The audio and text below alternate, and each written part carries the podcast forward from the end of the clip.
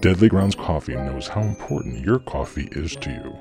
Every batch is roasted to perfection with a unique special method that brings out the richest, deepest, smoothest flavor you'll ever find. We're coffee freaks too, and deadly serious about our brew.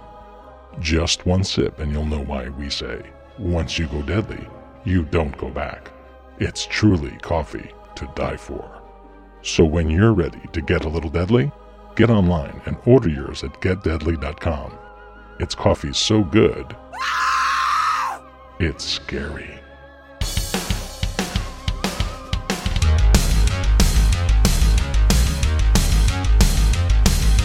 Retro.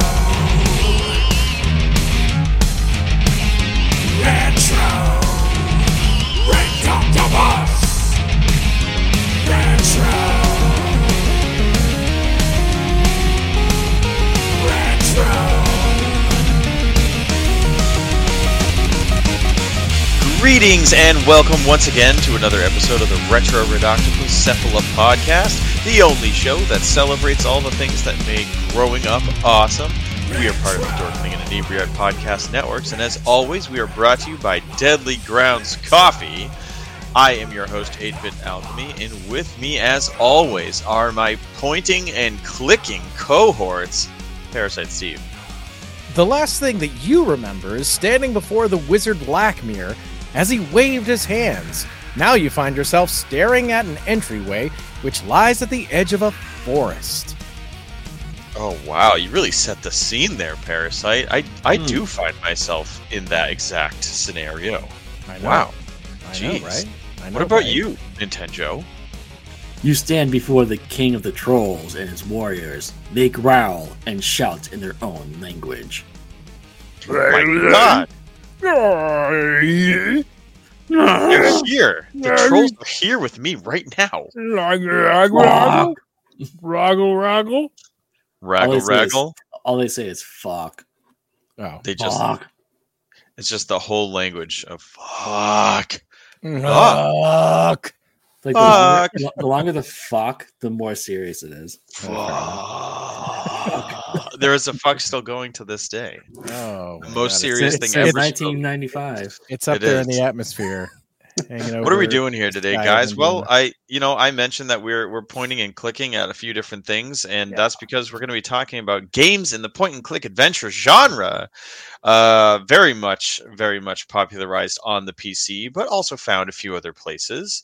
Um, and we wanted to talk about some of the companies that made some of the games, and then talk about some of the games that made some of us happy, and just go in that order. Yeah. Uh, so you know, we think that'd be kind of fun. I think this is a topic we've kicked around for a little while, and I certainly know I grew up with a, a heck of a lot of point and click adventure games, and I think everybody's had a little bit of an experience with them one way or another out there in the listening audience, and us here at Retro Octopus, we certainly have.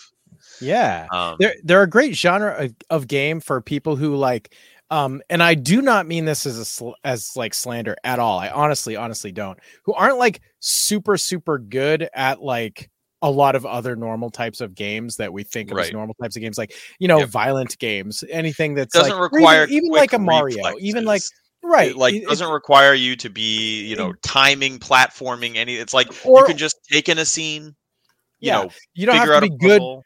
with the Right. controller. Like that's a big yeah, Yeah. you know, y- the and I the hear funny that a thing- lot. That people say that you know Yeah. the controller is the issue. That they're just not good at doing right like you know i always think of like you know your mom playing the video game and like trying to get mario to go over the the hole and jump further and she actually moves the controller in in, in real life and she's moving it as if the moving the controller in real space is going to somehow make the video game character go further right. and that's just such a funny thing that like i think a lot of people have either done or they know people who do that right. and um you know noobs but you know you don't you just don't have to worry about that kind of thing with point and click Right. adventure games. hmm That's absolutely true. Uh, Yeah. So yeah, uh, and, and you know, actually, just just as we're talking about this, I just thought of another game. So I I, I have to mention it somewhere in the episode, but Oh my I, gosh. I'm not gonna I'm not gonna go uh, I'm not gonna go there yet. Um, but yeah, so let's just do this roundtable style, old school episode Yeah. format, and um and you know kick things off. So I am not gonna kick things off. Actually, let's kick things off with Nintenjoe. Let's hear from you first, sir. Oh, hey, cool guy. Hey, So uh, the the game that I want to mention is uh, Shannara for the the uh, uh, MS DOS, and that was released by Legend Entertainment Company. Um, so do you, you want me to talk about the the company? Yeah, t- Talk about Sure. the company first, and then Yeah. get into like the details on the game. I think that would Alright. work best. Okay, cool. So, uh, Legend Entertainment Company was a Northern Virginia based developer started in 1989 by Bob Gates and Mike Verdu. Mm. Their early games were illustrated te- text adventures. In 1993, they broke away from that tradition uh, with Companions of Xanth, which was the Oh, first game right. to feature a point and click interface. Hmm. Oh, that's Uh, so crazy. I didn't know that that was like the first one, but I remember Yeah. I do I do remember playing uh I think I had the Clouds of Xanth or something uh that came out later, but I remember playing that series. Nice. Yeah. really cool. Um, since around 1993 to 1994, they have used different distributors for each game. If nothing else is noted, uh, they have distributed their own games themselves. In spite of their relative success up until fall of 1995, they decided to stop publishing games themselves, but instead focus on doing development work for other companies. Then in 1999, Legend was acquired by GT Interactive. GT was subsequently acquired by In- Infogrames, which changed its name to Atari. Atari closed Legend Entertainment. I've heard of them. I uh, I think I think we Uh-huh. all have at some point in our lives. Hmm. So they, they closed Legend Entertainment in late 2003 after the Unreal 2 expanded multiplayer add-on that had been released at the time. Hmm. And uh, so between 1990 and 2003, they released 21 games: uh, Terminator 3, Rise of the Machines, Unreal 2, The Awakening, The Wheel of Time, which I had no idea was Hmm. a Oh thing. wow! um, Yeah, I Un- didn't I didn't know that was an old game. That's cool. yeah. I definitely like to check it out. Um, Yeah. Unreal Mission Pack 1 Return to Napali. John John Saul's Blackstone Chronicles An Adventure in Terror. Callahan's Cross Time Salon Saloon or whatever. Um, Star Two Control- very Are shooting each other Is or this we're saloon doing our or hair? salon? I don't hair. even know. I I, don't know. just don't fucking know. How many O's are there? I'm just yes. I think Six. it's like it's like eight. okay, well then it's all straight out. I have no idea. It could anyone's guess.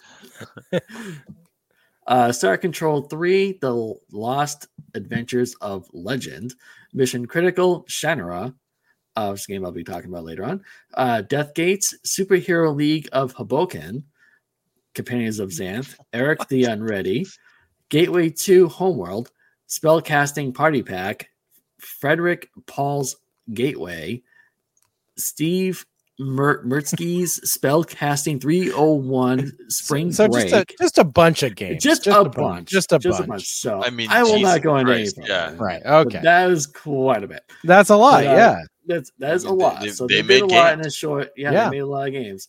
Uh, so yeah, Shannara is an amazing point and click adventure game, which I started playing again today, uh, right before we started recording this episode.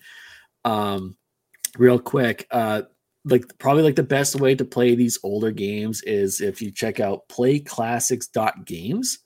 They have a metric fuck ton of awesome old school games, and Shannara A lot on of them there, that are that's not how playable anywhere else. Yeah, because they like they're emulating DOS for you essentially. Like a lot of old platforms, not just DOS, but all sorts of old computer systems. They're just like emulating for you. It's nice. It's really yeah, it's- cool. it is wicked awesome, and and I'm having a, a freaking blast with the game. I can't wait to uh, like That's actually go through it. It's so fun so to go revisit an old game. and still have a Yeah. great Yeah. time with it. Absolutely. Um, so the, the plot of the game is you play as Jack Ohmsford, the son of Shea. Um, the game is based on the books. Right. I just right. wanted to throw that out there. Yeah, the Terry Um, Brooks, the Terry yes. Brooks se- long-running series, starting with the Sword of Shannara in Yes. 1977. I've never read these books. Have you read these books? I think I think I read a couple of books because of this game. right Like like later on in life. because I know you went through a phase where you were like devouring Like like book fantasy after book. books. Yeah. Like big time. Um but yeah, I think I read a couple of books and I thought thought they're really cool.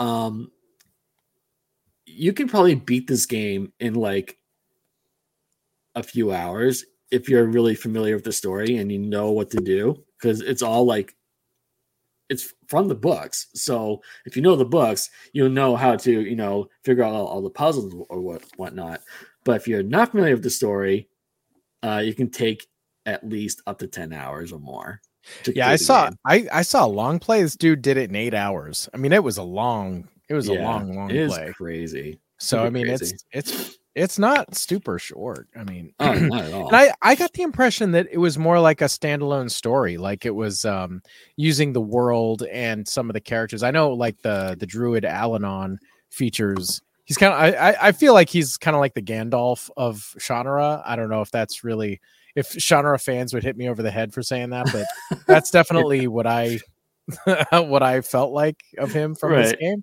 I thought he was really cool. yeah Um, yeah but um yeah i mean like I, I know there are like settings and uh characters and stuff but I, I i don't know that it follows one of the books i think it's i really i think it's its own thing but it's it's Yeah. cool it's really cool yeah and there's a lot of story in this game Yeah, for sure. And like a, a lot of uh, problem solving, a lot of puzzles. Um, Mhm. What what I really like about this game is like I don't play a, a lot of point and click adventure games, so a lot of this stuff is new to me. hmm Um, so like one of the things I like about this game, and I'm sure other point and click games are like this as well. Um, you can like combine items, like you can like combine like bow and arrow with a rope, or you can like hand off Right. items to, like other characters or whatever. If you if you have you know if you've filled up your whole inventory, you can give stuff to like other characters in the game, whatever. And you gotta figure out like the right combination of items to put together in order to progress in the game. And I don't know, I just think That's that's, really, really cool. It's really it's it's Yeah. interesting for me. yeah i yeah, had it a think more about the puzzle solutions and stuff. yeah. like uh so i played it for just a little bit uh as well and uh well i mean i we we both played it back in the day Yeah. when did this come out like 93 or 95. 95. Yeah. So we, I remember we played it like I, I know I was the one who owned it, but I feel like you and in Boss Rush mode both like watched the whole freaking game. I feel like we played it together. Um, yeah, like trying to figure out like everything together. Yeah. yeah, That was a lot of I- fun. and I know we we all like had uh you know good good impression of the game afterwards. We all liked it for some time, but um, but like today I was like messing around and I had forgotten some of the play mechanics for the game. But like there was like one of the very early screens that's just like puzzle stuff. And you see this girl, and she's like, you know, trapped under a log, and it's like, okay, Hmm. figure it out. And so at this point, all you have in your inventory is like a book and a fishing pole, and And a knife. it- You have a knife too. and a knife. Yeah, and it's like, it. okay, well, so how do you get the log off of her? It's like, well, try picking up the log. No, it's too heavy. Okay, Yeah. well, and then I tried to move it with, I tried to use the fishing pole on the the tree on the log you know maybe thinking i could like pry it off of her or something like that yeah. and um and it says oh that's a good idea but you need something to use as a fulcrum so then Yeah. if you search the ground You find the a rock. There's a, there's a big boulder Yeah. and it says it, you can like move you can push the rock and it pushes it over and it changes the the graphic on the screen too like you see these like like drag marks where it's you know moved over and Yeah. then you can try it again and now that the rock's there to be the fulcrum it'll work and it's just like okay that's kind of cool you could actually you Yeah. actually got to move something into place in the environment and then you can use your thing on the other thing and I don't know. It's it's Yeah. it's you know logical to a point. I mean, it's silly to think that he would have been able to lift that with the fishing pole, unless that is like a really Really magical fishing pole. Yeah. but- Really but still, the- fishing pole.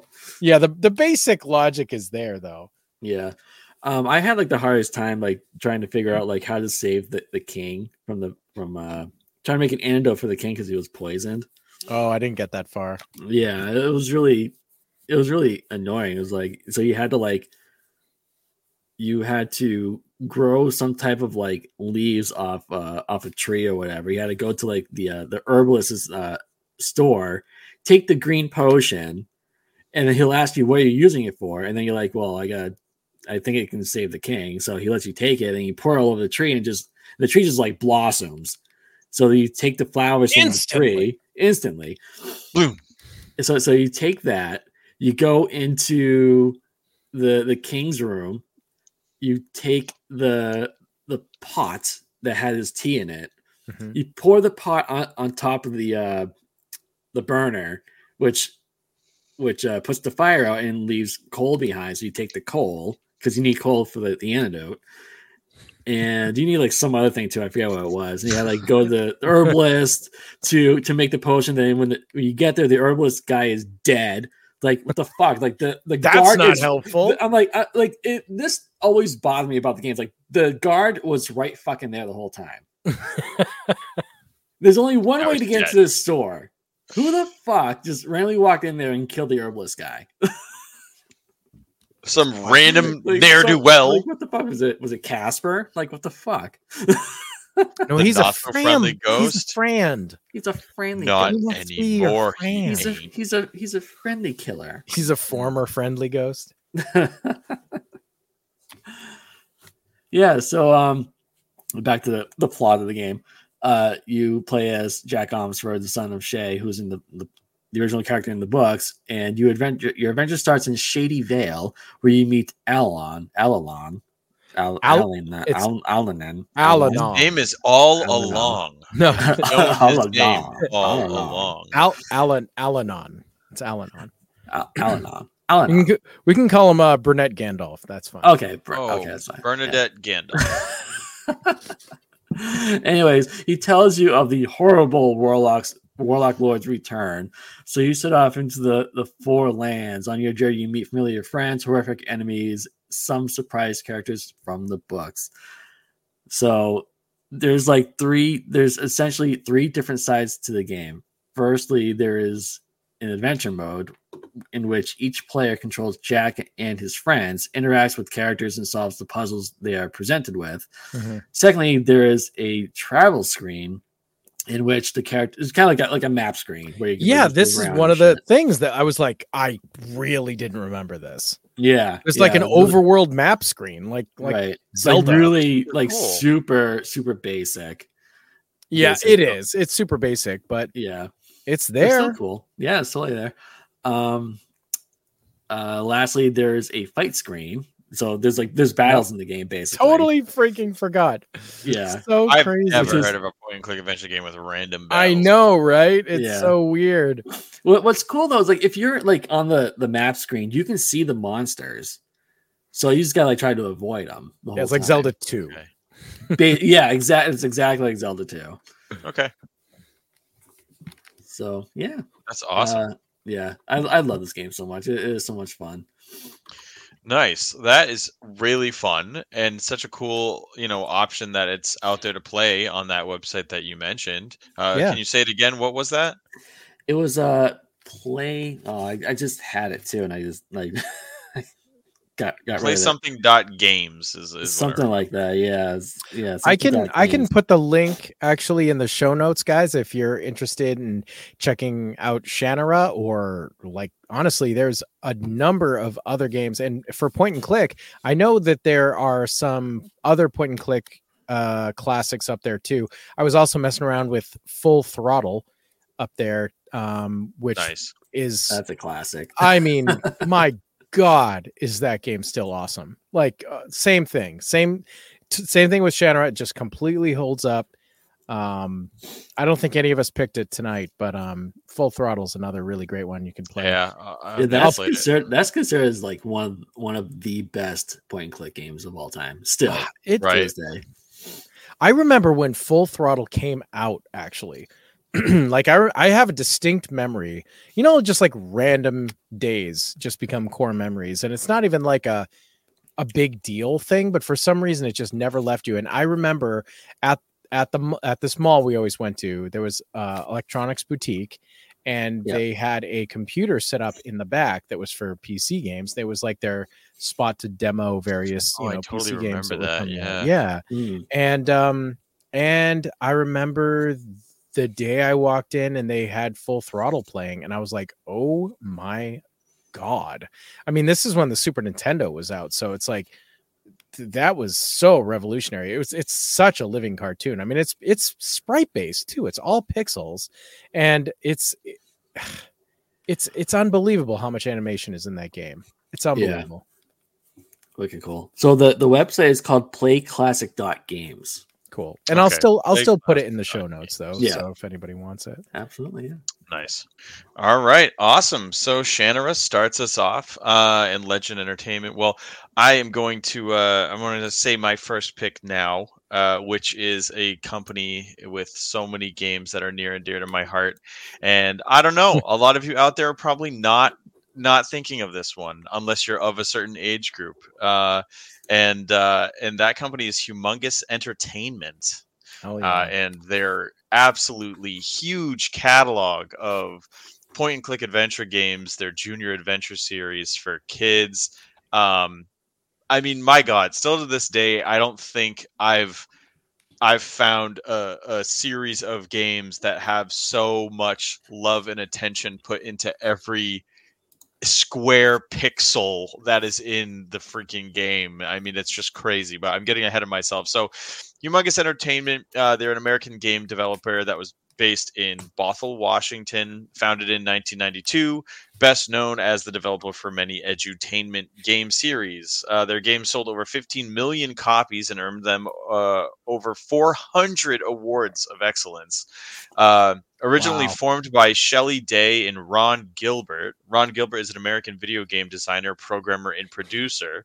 His games are generally focused on interactive storytelling, and he is actually best known for his work with Prior Company on several LucasArts adventure games, including some that will be mentioned in this episode, uh, and uh, the Monkey Island games. Mm. Um, Shelley M. Day began her career in 1985 at Electronic Arts. She worked for Accolade, Taito, and LucasArts before founding Humongous Entertainment with Ron Oh, Gilbert. That makes, that makes so much sense. She was a producer on uh, games such as the Grand Prix Circuit, the Duel Test Drive 2, and Monkey Island 2, as well as uh, Indiana Jones and the Fate of Atlantis at LucasArts.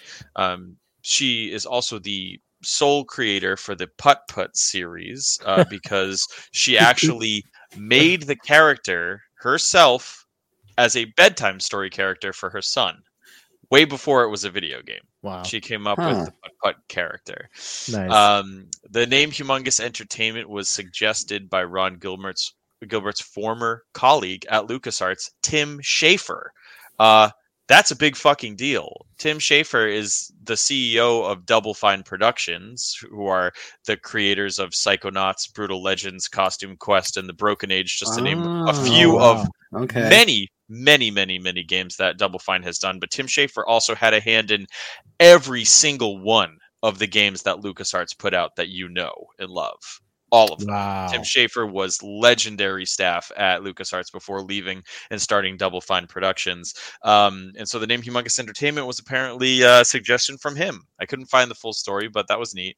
Um, like I alluded to earlier, Humongous would become best known for their junior adventure game series, including Putt Putt, a friendly purple car that helps out town folks with daily troubles, Freddy Fish, an inquisitive yellow fish that solves local mysteries, along with her friend uh, green Luther. fishy pal Luther. I uh, loved Luther. He's the best. Luther is the bomb. I love him so much. Uh, Pajama Sam, a young boy who gets caught up in adventures that help him conquer fears and overcome personal obstacles. And Spy Fox, an international super spy that uncovers conspiracies and does it while looking dashing as hell. Um, other lesser game series developed as part of the Junior Adventure line included The Big Thinkers, which was a game starring a brother and sister that could shapeshift, and it was intended to help kids to get into new school grades, similar to Jumpstart. So they had a Big Thinkers kindergarten bid thinkers, first grade. They didn't go further than that. They just, I don't think, could really compete with the Jumpstart game series. Um, there was also the Junior Field Trip series, which uh, starred Buzzy the Knowledge Bug, and it would kind of help you uh, click around and get to explore different places that were in the real world, almost like a video tour um, where you would go to there was a game based on farms there was a game about the airport and there was a game where he went through jungles. I felt like that one actually kind of didn't it, it seemed like that was the odd one out. It was like oh jungles aren't a place i feel like i might ever end up like randomly you know like a farm or an airport it's like all right yeah there's like stuff going on here but a jungle just sort of was like what is this? Uh, like the supermarket maybe would have been another good one i don't know. Uh, whatever um, and then they also had one off title in the game series, Fatty Bear, with Fatty Bear's Birthday Surprise. I imagine that the game didn't do super well because of the name. I don't know. Um, but I actually love Fatty Bear's Birthday Surprise. It's one that I've played a lot of times because it's really fast. Like these style of games, once you know what to do, you can get through them pretty quickly.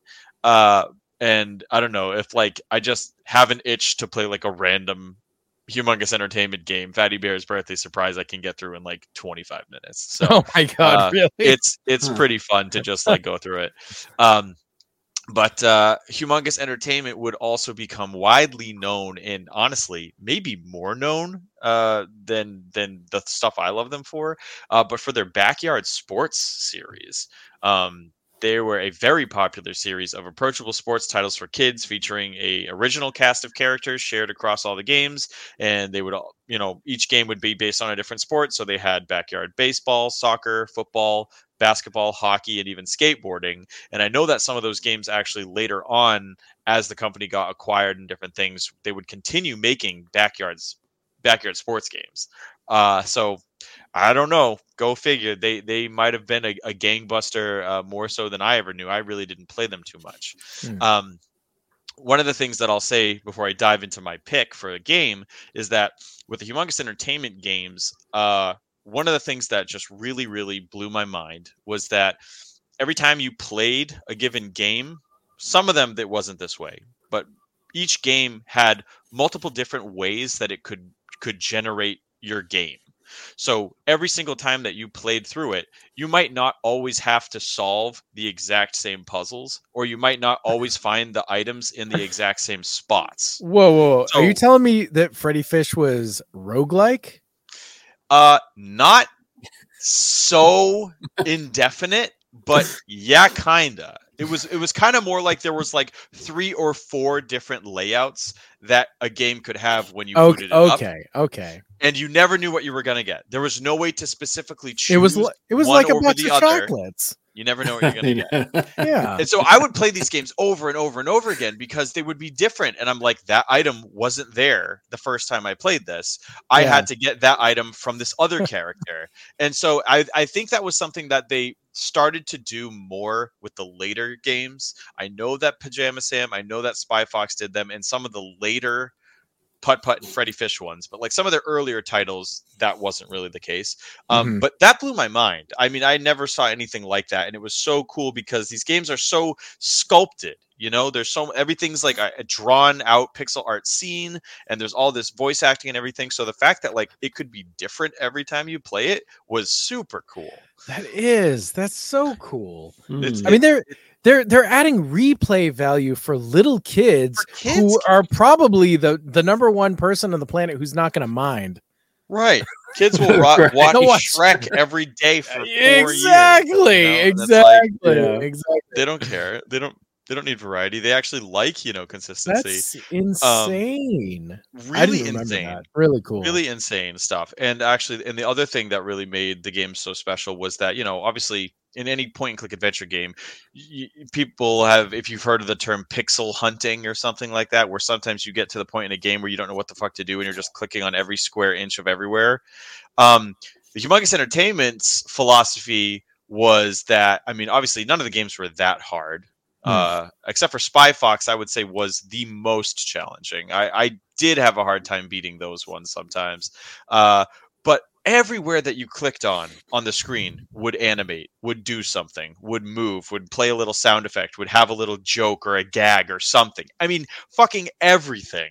You know, you'd be like, okay, I'm on this little screen and I have to either go into that house or go over there or collect that item. And it's there's not that much going on. But you could click the rock and the rock would pop up and a little hermit crab would run out and he would just sing a little song and then go away. And it's like they built in little animations Right. on every square inch of Right. Oh, everything. Oh man. And I mean, my God, is that something that, like, as a kid, I loved it. It was a huge part of what made it so much fun to play the games. But as an adult, I appreciate the shit out of that because I can't honestly think of any point and click games that went to that level to make just so many different animations were just for the hell of it. They didn't Yeah. do anything. and it, it and it ensured that the kid who was not good at figuring out what to do was still having some degree of fun.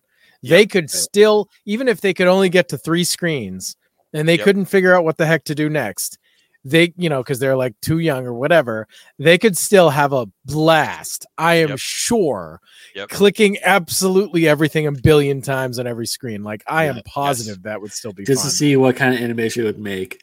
Yeah, or yeah, just and Yeah, and be so like- awesome. sometimes sometimes Yeah. it was like a little mini game that wasn't even intentional you know like as a kid you're you're always thinking you've got this like creative just mind and you know some of the scenes would be like oh okay well there's like these three little tree stumps and if you click one a balloon will pop up and it'll pop and it'll make a noise but you can just click them in any order as fast as you want so you'll just like sit there clicking them and then all these balloons pop up and then you get to hear the sound effect happen like 45 times in a row and it's just like you're you're just playing with this thing. This is literally just a, a virtual toy at that point. And it's just the background animations in one scene. I mean i, I just i remember doing that for like big long stretches of time just having fun Right. fucking around. And it's like i at that point you know my mentality was never oh i have to beat the game it was just right. i'm just playing it like i don't care it's fun Yeah. Yeah, you're Um, playing with it. It's it's like a toy at that point, Yes, right? it's Yes. it's the same same thing like we always do in games on the NES where we just like press the duck animation so that way you can like make them dance, you know, just like fucking around because like Right, that's the right. shit that you just like have fun with. You're like, oh, I'm gonna I'm gonna press the down button and make my guy dance to the background music. My like, whole friggin' life. it's just the thing. Like it's just- it's it's just pure joy. Uh, I still so do was, that like- all the time. Yeah, just- Always do that. right. yeah. I know. It's you're like, it's just- especially if there's like an elevator sequence, you're just waiting for the damn elevator, yeah, yeah. and you're like, "Yep." Bopping around. Right. I mean, with Mega Man, you couldn't duck, so you would have to do the little foot foot scooch. Scoot, You know, the little Yeah. little foot scoot, one pixel, you know, foot scoot. Um, That's That's funny. That's the song I was thinking of too. Uh, yep. So, uh, so I mean, humongous entertainment will just always occupy such a huge, Yeah. amazing part of my of my childhood, and I have so much love and reverence for them.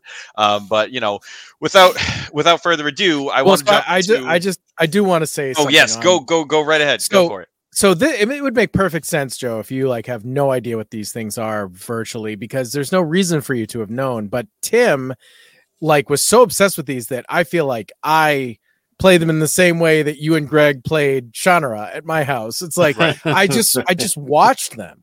And Yeah. he was always playing them and always getting the new ones. And and it was you would play them over and over and over. I mean uh, i i think the the first one you ever got was putt putt saves the zoo. And i Yep. loved the uh, i loved the song. It was just like putt putt saves the zoo putt putt Papa saves saves zazu Zazu. and it was like Papa saves zazu Zazu. putt putt saves zazu Papa saves Zazu. Papa saves Zazu. It's just like, does he save Zazu from the Lion King? Is that what's happening? Zazu. Papa saves Zazu. um just just absolutely such a memory for me too even though i never played a single one of them they were way Yeah. too young for me but Mhm. you were these were some of your first video game experiences i think but they were also probably the first ever video games that were yours yours like yeah, they were not just it's not just that we bought them it's not that there's a difference between this is mine but my siblings also want to play with it all the time but it's mine and i'm Right. taking ownership of it and then there's so, there's something else if it's like no it's yours but only you care about. Like you're the only one who's Right. ever going to play this. Right. And um I don't know, it's it's it's it's funny, but I think that you I think that they were really were truly a big deal for you. Like I know I know they were. And uh it was it was really cool just watching them mature as you did because you know you started with Putt Putt and Freddy Fish which were, you know, geared towards very little kids. And then with Pajama Sam and or Pajama Sam, you really got to say pajama yeah, pajama uh, Sam. pajama Sam. Um, pajama Sam. It doesn't rhyme. pajama Sam. I mean, Uh, it rhymes. It just sounds douchey. It's like it's like good food and good food. Good food. Um, yeah. Um, then uh, in Spy Fox, they started to get a little bit harder. And, uh, Yeah. you know, still for kids, but not for maybe four year olds or something. You know, it's like you know six year olds, seven year olds or something. Yep. Um, and it was just it was just really cool, and um, that was definitely just such a humongous deal that that company uh, in our house Yep. for sure. So I just Yeah. I just. I just also remember it very fondly, and I, I loved Luther. Luther was my boy. Luther oh, was Luther is uh, bomb. he was like Yeah. just a bundle of energy, and I really liked his Mhm. voice, and he was really, really fun. So- Yeah, it, it- and I mean he's still like super funny. I feel like I've I've watched Freddy Fish uh, gameplay and stuff in the past few years, and just still like found him to be genuinely funny and just a great performance and everything. Um, and yeah, I mean uh, this this th- you know there aren't many of the humongous games that I didn't get to play of the of the core titles, uh, but also I remember that you know my cousin Mike. Shout out to Mike, Mike Norton. I know you're out there. I know you're listening to this one. Um, probably so like hi uh but Hey, uh but yeah i How's remember mike going? mike had the spy fox games were were like definitely his favorite ones and he had the second spy fox game which i never ever got to play. I think that was called some assembly required. Uh, the first one was called spy fox in dry cereal which is so fucking funny.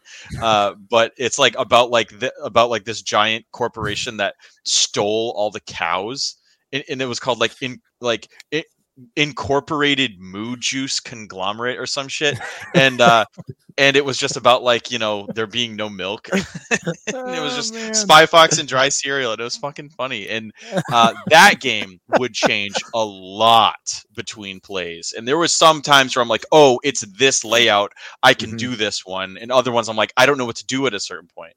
Um spy fox was super awesome. It was just not my favorite one um but mike i know you loved those ones. Uh but yeah so i mean to to carry on forward pajama sam we were talking about is w- is my my favorite of the bunch um i i adore pajama sam um this was really the the specific one that you know I just I always would go back to. Uh, I played all of them, but this one, man, I loved it so much. So debuting in 1996, uh, when I was the tender age of five, Pajama Sam: No Need to Hide When It's Dark Outside. The Mhm. game features a young boy named Sam who dons his footy pajamas and a red cape to conquer his fear of the dark. Uh, PJ Sam, as I like to call him, is voiced by Pamela Segall Adlon, uh, who's an American voice actress. She voiced Pajama Sam from 96 to 2001 wi- in all the games except for Pajama Sam Sockworks, which was kind of just a mini game. Uh, she's also known for voicing Bobby Hill on King of the Hill, Spinelli on Recess, and Otto in Time Squad, as well as various other roles. Uh, pretty awesome. Wicked distinct voice. Whenever I hear her in something, it immediately is Pajama Sam. I always, I always, it's like it is inseparable. Like I'm like, oh, oh, it's Pajama Sam. Um, so, so yeah, the game starts out, and uh, Sam is reading his favorite comic book, which is a story about how the evil darkness is thwarted by uh, the superhero Pajama Man, uh, and uh, and so he stuns the darkness with his flashlight and sucks him into his portable containment unit lunchbox, which is just totally a ghost trap from Ghostbusters. It's just a, it's just a lunchbox. Um, and so the the deal is that Sam is sleeping with the lights off for the very first time. Uh, so he's reading this comic book, and then his mom comes in and shuts off the light, and he's all scared and nervous, and uh, he, you know, turns the light off, and he's sitting in his bed. Uh, and so when he's he realized that he's super scared, he's like, you know what? He's like, I should do. I should do what Pajama Man does. You know, I'm, I, I shouldn't let the darkness get to me. And so he he gets up and uh, he grabs his little cape his little pajama cape off the end of his bed and spins around and he goes it's time for pajama sam! And uh and so he goes around his room and gets his mask and his flashlight in the lunchbox and he's all geared up. He's ready to go fight darkness in his closet thinks it's going to be no big deal. Uh and then when he goes into the closet he gets sucked down into like underneath this mountain of stuffed animals and just ends up in the land of darkness. And it's like roll title credits, you know, and I'm like, oh my god, what just happened to this poor boy? Like, what the hell? Um, and uh, and yeah, so you know, this uh, this kind of starts the game off, and he's all he's all decked out, and he's got all his gear, and then very quickly you run into a, a forest, and they take all your stuff, and then you're just regular old Sam, and you have to get all your different stuff back. Uh, where your stuff ends up going is randomized, so that is fun Oh. Um, so you don't always find the stuff in the same places. Um, like I said, there's just you know clickable stuff everywhere. Um, in addition to you know solving through the game and finding all of the pieces of his pajama man costume so that he can actually face off against the darkness, uh, there's also a bunch of missing socks. Like his mom said some random comment at the beginning about like, oh, you know, you really got to put away your socks, Sam. You really got to sort your socks. And so when you're in the land of darkness, it's like sort of still his closet. So his socks are just like strewn about everywhere. Um, so it's kind of like a seek and find. Like in in all the different scenes of the game, there are usually a sock hidden somewhere, and it's just it's just for fun. If you find all the socks, there's like an extra screen at the end where it shows them all like paired up together, and all the socks are like organized or whatever. And Oh, I think that I think that Sam's mom says something at the end, like she'll be like, "Oh, and thank you, thanks for organizing all your socks." Like I asked, like it's just no big deal. It's just funny and fun to do Yeah. and fun to like look Right. for. Um, you uh you also like you meet like a bunch of different characters. Like there's uh there's a, a a boat named Otto that you find like really early on, and he just helps you kind of like move around the land of darkness. There's a lot of different water. Uh, there's a mine area, and the mine cart there. His name is Mud, and uh, and he's just like, oh, I'm Mud, and you know, I'm not, I'm not worth much of anything. I don't move like I used to, and uh, and if you help him out and you like get oil for his wheel, he restores his former glory and he's like, I remember. He's like, My name's King, and I'm the king of these mines. I used to run around these places as fast as anything. And he like, you know, he gets all psyched up, and then you can ride him and go explore the depths of the mines and find different stuff. And there's even like an arcade game buried deep in the mines that you can play. And you it's just kind of like a little, you know, old school like retro game style thing where you move the minecart around and collect gems and stuff. And I remember playing that a ton. It's just not for anything, just for fun, just a little mini game, whatever. Go for the high score. Um, and uh, and so you know you go through the whole game and you collect all the different stuff and face off against darkness. And I really like how they end the game. Um, they you know they have him face off against darkness, and you find out that he's actually a really nice person and he's just misunderstood and he says that everybody is scared of him because of how he looks and he can't really help it and he's honestly just looking for a friend to hang out with and play you know board games with uh, but nobody ever wants to hang around him because he's so scary and he's like he's like you know I, I remember he's like nobody ever wants to play with me. Everybody's scared of how i look. And like there's a there's a tic-tac-toe uh, analog that's called cheese and crackers and uh, I remember like there's this one part where your character's like, "Hey, you want to play some cheese and crackers?" And it's just essentially like it's exactly like tic tac toe, but instead of X's and O's, one one team is cheese and one team is crackers. And I remember the game ends with uh, the darkness asking Sam, he's like, "Do you like cheese and crackers?" And Sam's like, "I love cheese and crackers." And then it just ends like with him playing cheese and crackers with darkness, and uh, it's just freaking wholesome as hell. It's so nice. And and that was kind of the cool thing about Pajama Sam games is they tried to present you with something that maybe you were afraid of, and then go through the game and discover that it's not something to worry about. Um, and I loved that, and that was cool. And I mean, I wouldn't say like, oh, this game helped me conquer my fear of the darkness, but like it just ultimately was a, a cool message and a you know a, a, neat kind of way to do it. um, and there are four Pajama Sam games. Uh, the second one is Thunder and Lightning aren't so frightening, which I oh my god, I remember that title. Yeah, I, I adore that one. Um, it's really great. I mean, the first one I think is my favorite. Like you know, thematically, I think the environment, the Land of Darkness, is super fun and cool. Um, but Thunder and Lightning aren't so frightening is excellent. And then Pajama Sam Three, you are what you eat from your head to your feet. Uh, also excellent and actually borrows some characters from the previous two games in different ways, which is really fun.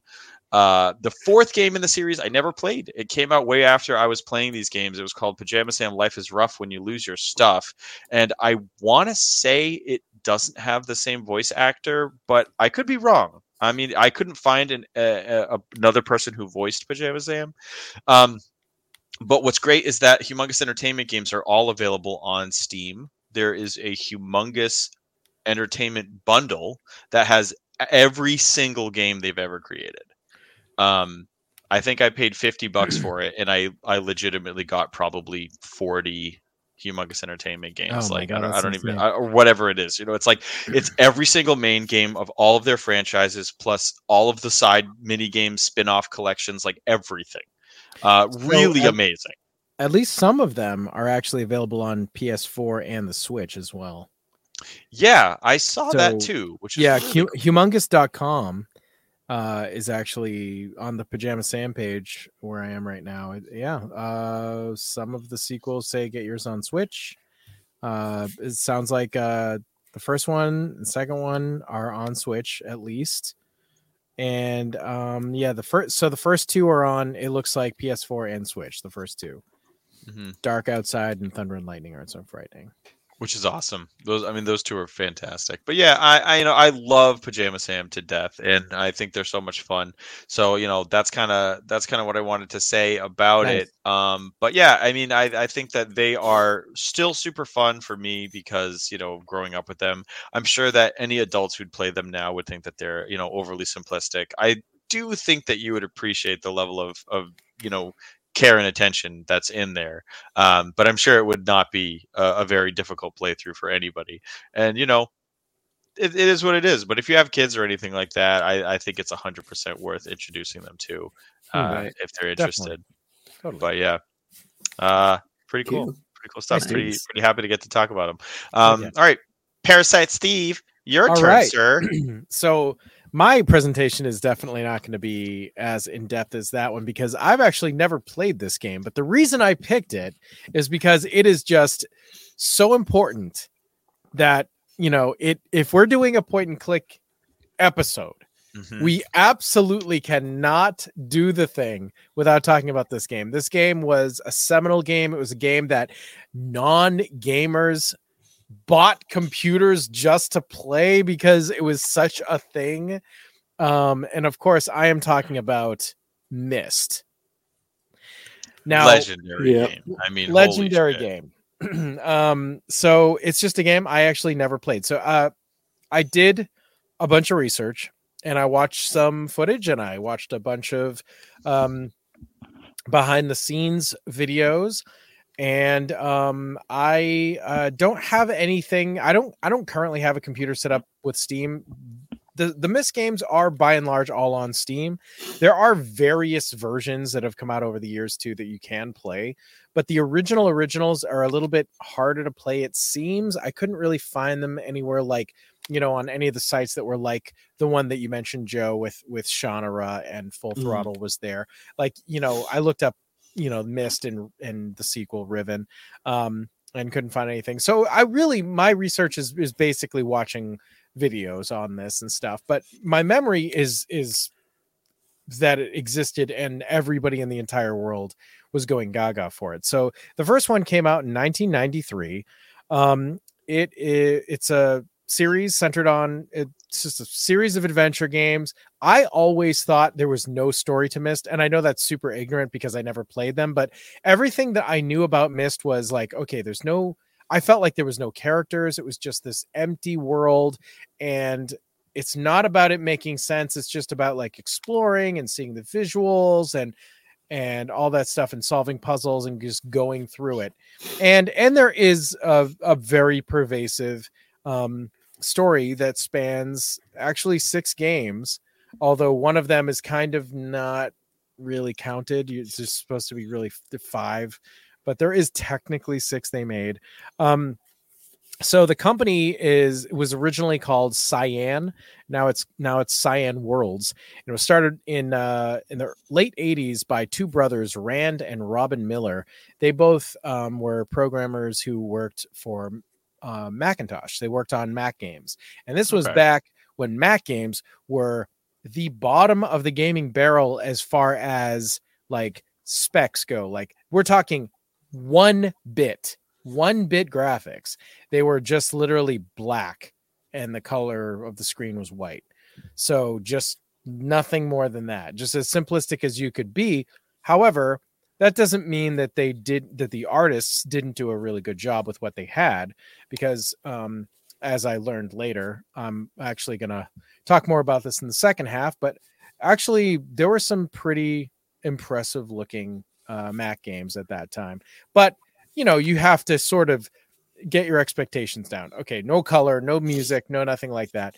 But anyway, they they were like Mac programmers, these two brothers, and they were really really concerned with making their their goal that they said numerous times where they always wanted to create worlds, not just stories but worlds. They wanted to be like gods, digital gods and you know create every little aspect of this this place and make it feel real and lived in and all this stuff. And they didn't you know at the time know how to do that. There was no way to do that on the mac uh, in the way that they were envisioning.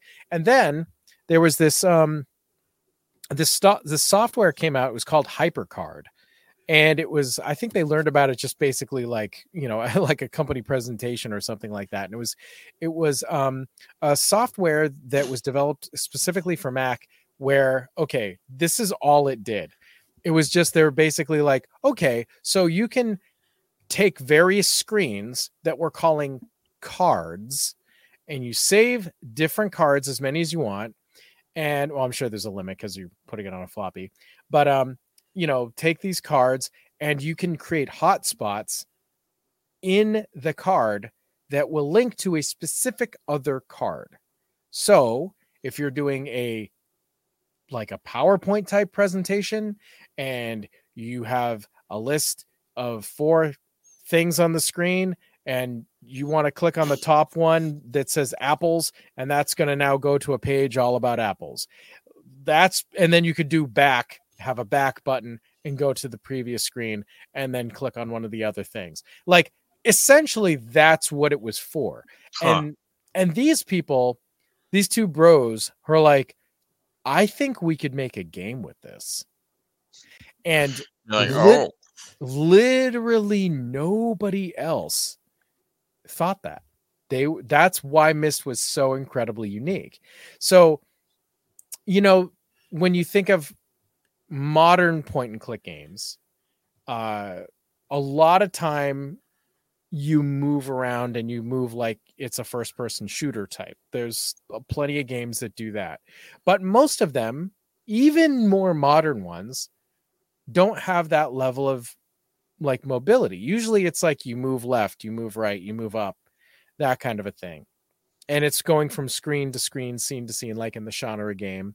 Um, and in that case, it's like, oh, in Shannara, the first thing you see is like, oh, this gorgeous scene by the river. Okay. And then you move left, and oh, now it's this other gorgeous scene in the woods and then oh there's a, another gorgeous scene you know and so those types of games are really about like okay every screen is gorgeous everything's really really pretty um but Myst is bigger than that. Myst can't have every single moment be perfect. Sometimes it's just about moving.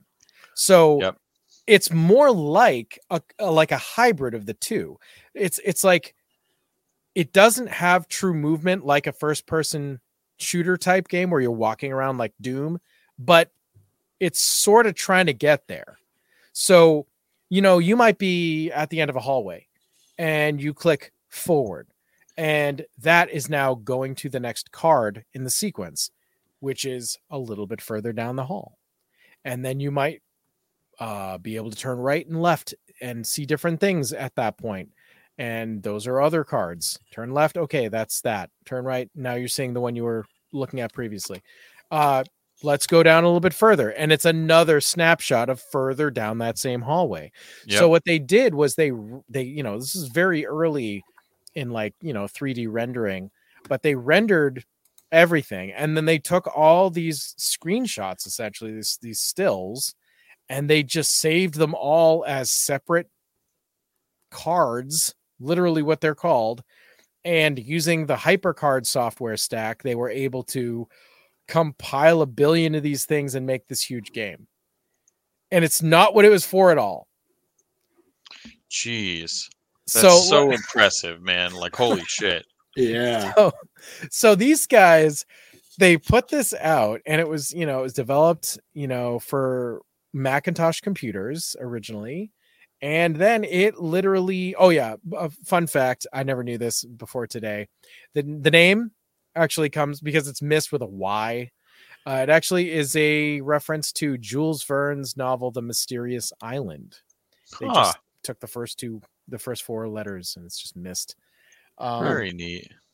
but it doesn't really have anything to do with that other than it is technically an island um but um yeah so it started on mac and then it was it was ported to the pc and then it was uh remade for everything at the time so it was it went to the saturn went to windows went to this the atari jaguar cd the 3do had it the cdi had it playstation 1 amiga psp nintendo ds nintendo Yep. 3ds iphone Wow. Like over the years Everything. Myst has just been on everything it's just at this at this moment i didn't have a, an easy way of playing it um but yeah so it's it went on to become it sold more than 6 million copies and Myst Wow. so this came out in 93 Myst from 93 to 2002 nine years it held the title of best-selling pc game of all time That's crazy. I mean, shit. Holy. That that is like, pretty impressive. isn't that no incredible kidding. so y- y- get, do you guys have a guess what game beat it out In two Minecraft. so so in that 2002 might help so not Minecraft. 2002 is is the best selling PC game. Yeah, it's the game that ousted Myst, that outsold Myst finally after nine years. Um, Unreal Tournament. Nope. no, that was in the nineties. Um, it is it is one that everybody knows, and it does it does feel like when I say it, you're gonna be like, oh, okay. But yeah, I wouldn't have been able to guess it. I don't know. Yeah, I have no idea. It's The Sims. Oh, wow. gee. Yeah, you're right. Oh, yeah. Okay. Yeah, Yeah. I mean, game I never think of, but so many people played that game. Yep.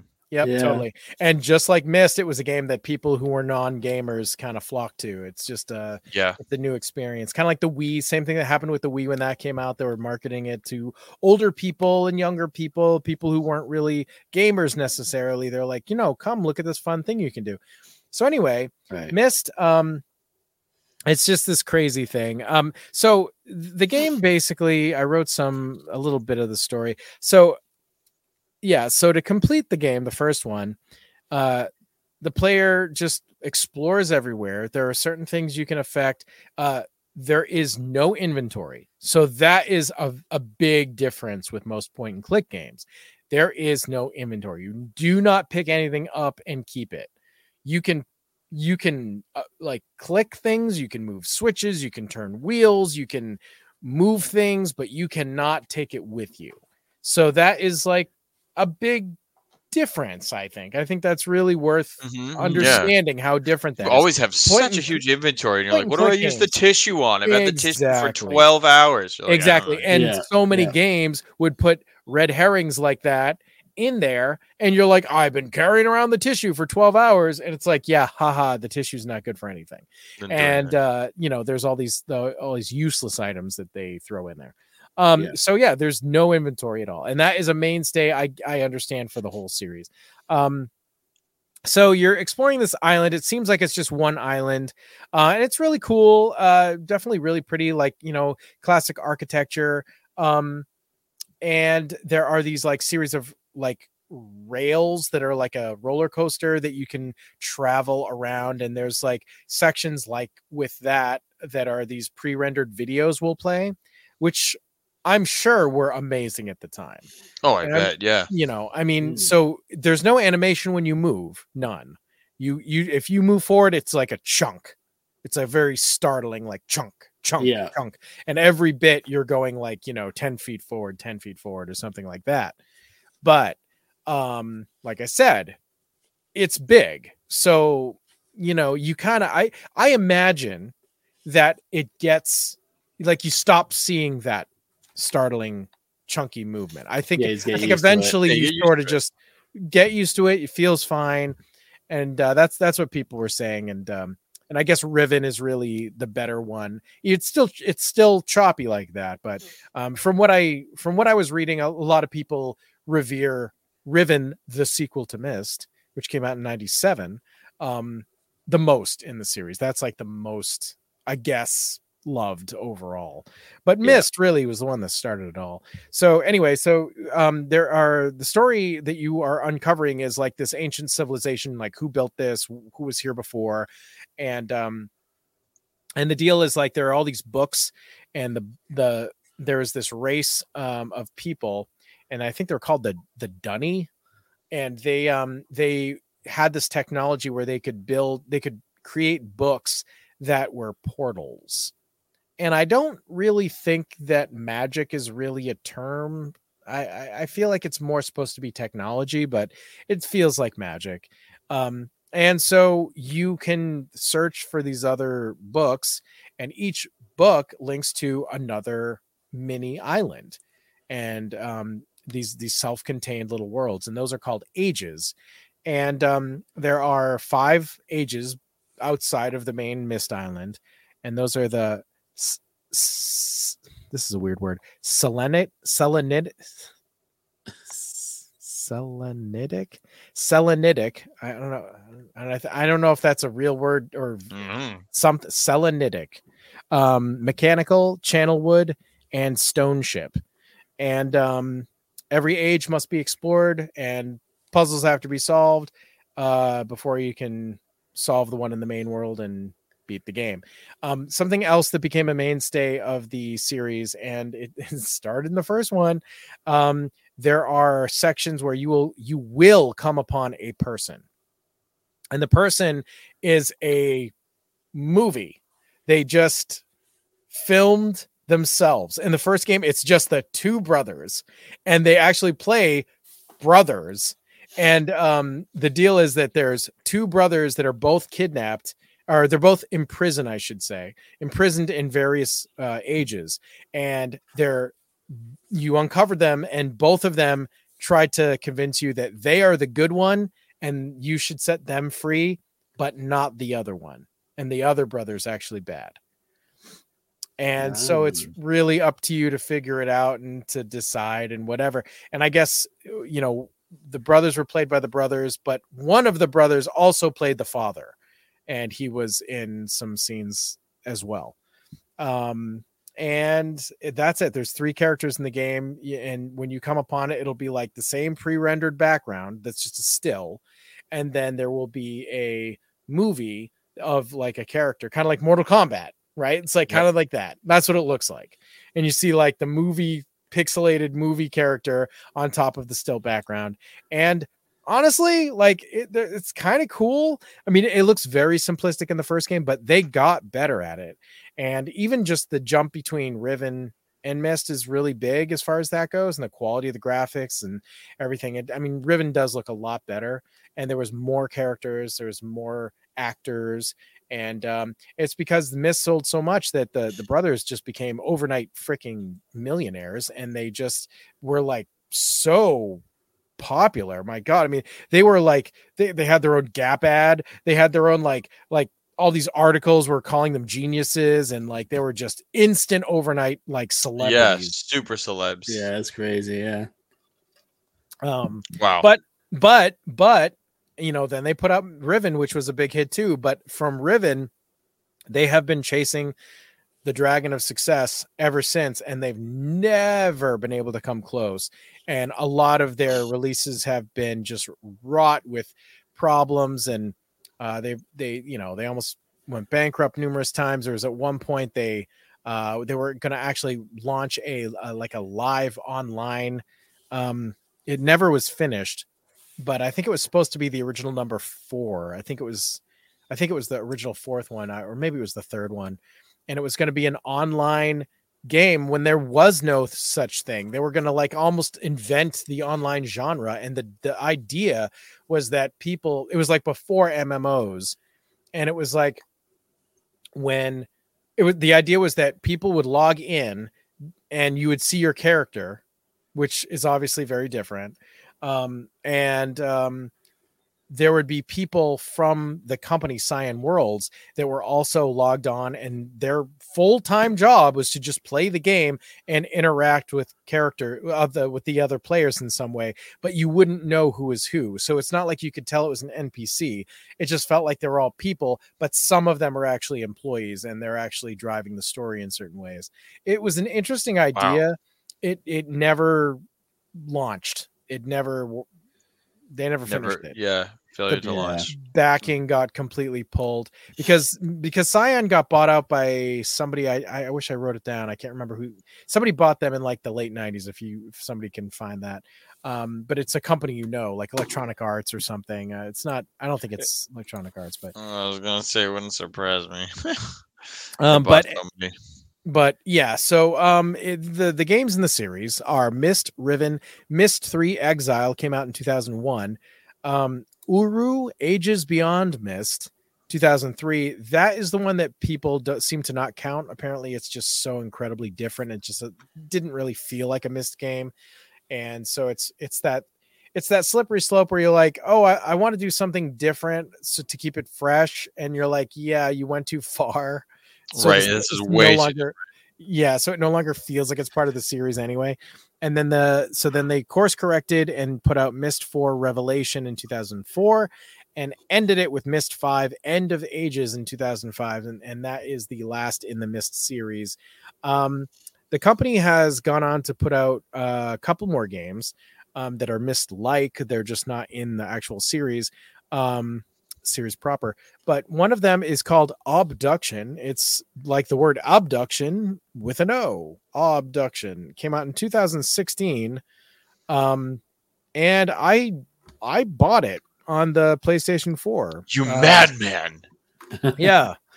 Um so this this game is more like that fluid first person walking around sort of game which um i i obviously it's just better. I mean it's, it's just more fun to walk around that way. Sure, I bet. um i so so i've been playing it with with mrs parasite and uh i think it is insanely fun. Like i really like this game a lot Obduction. Um it's it's on the ps4 uh it's probably on other stuff too if anybody's interested. I definitely recommend it, it the graphics are great and and and it has that same thing with the the the movies of people. When when you run into somebody it's it's the same exact they did it the same way they always did it. It's so funny. It's really dated. best. it's really dated but it's like it's also the style of it though. And it feels right. It's like yep this is cyan. Yep and um and then they just actually put out their newest game last month. Um it's from 2016 it literally last month they put out a game called firmament and i guess this was a kickstarter and it came out just last month. And i would say the reviews are, are pretty mixed. Um it seems like a lot of people are kind of like man i'm pretty disappointed. And then other people are are are, are digging it but even the ones that are digging it seem to be sort of apologizing for it and they're just happy to get anything um but hey maybe it's really good related. Yeah, i'll tell you what the graphics in firmament are amazingly great yeah. Like- god damn, this game is fucking gorgeous. Well, I mean, way better than Obduction. Way better than Obduction. The I mean, production eh, looks good. it does. It looks good. Um, but firmament looks really good, really, really good. So, um, you know, it's out there if people are interested. Um, but yeah, so anyway, that's my spiel on uh, you know, the most successful point and click of all time by far.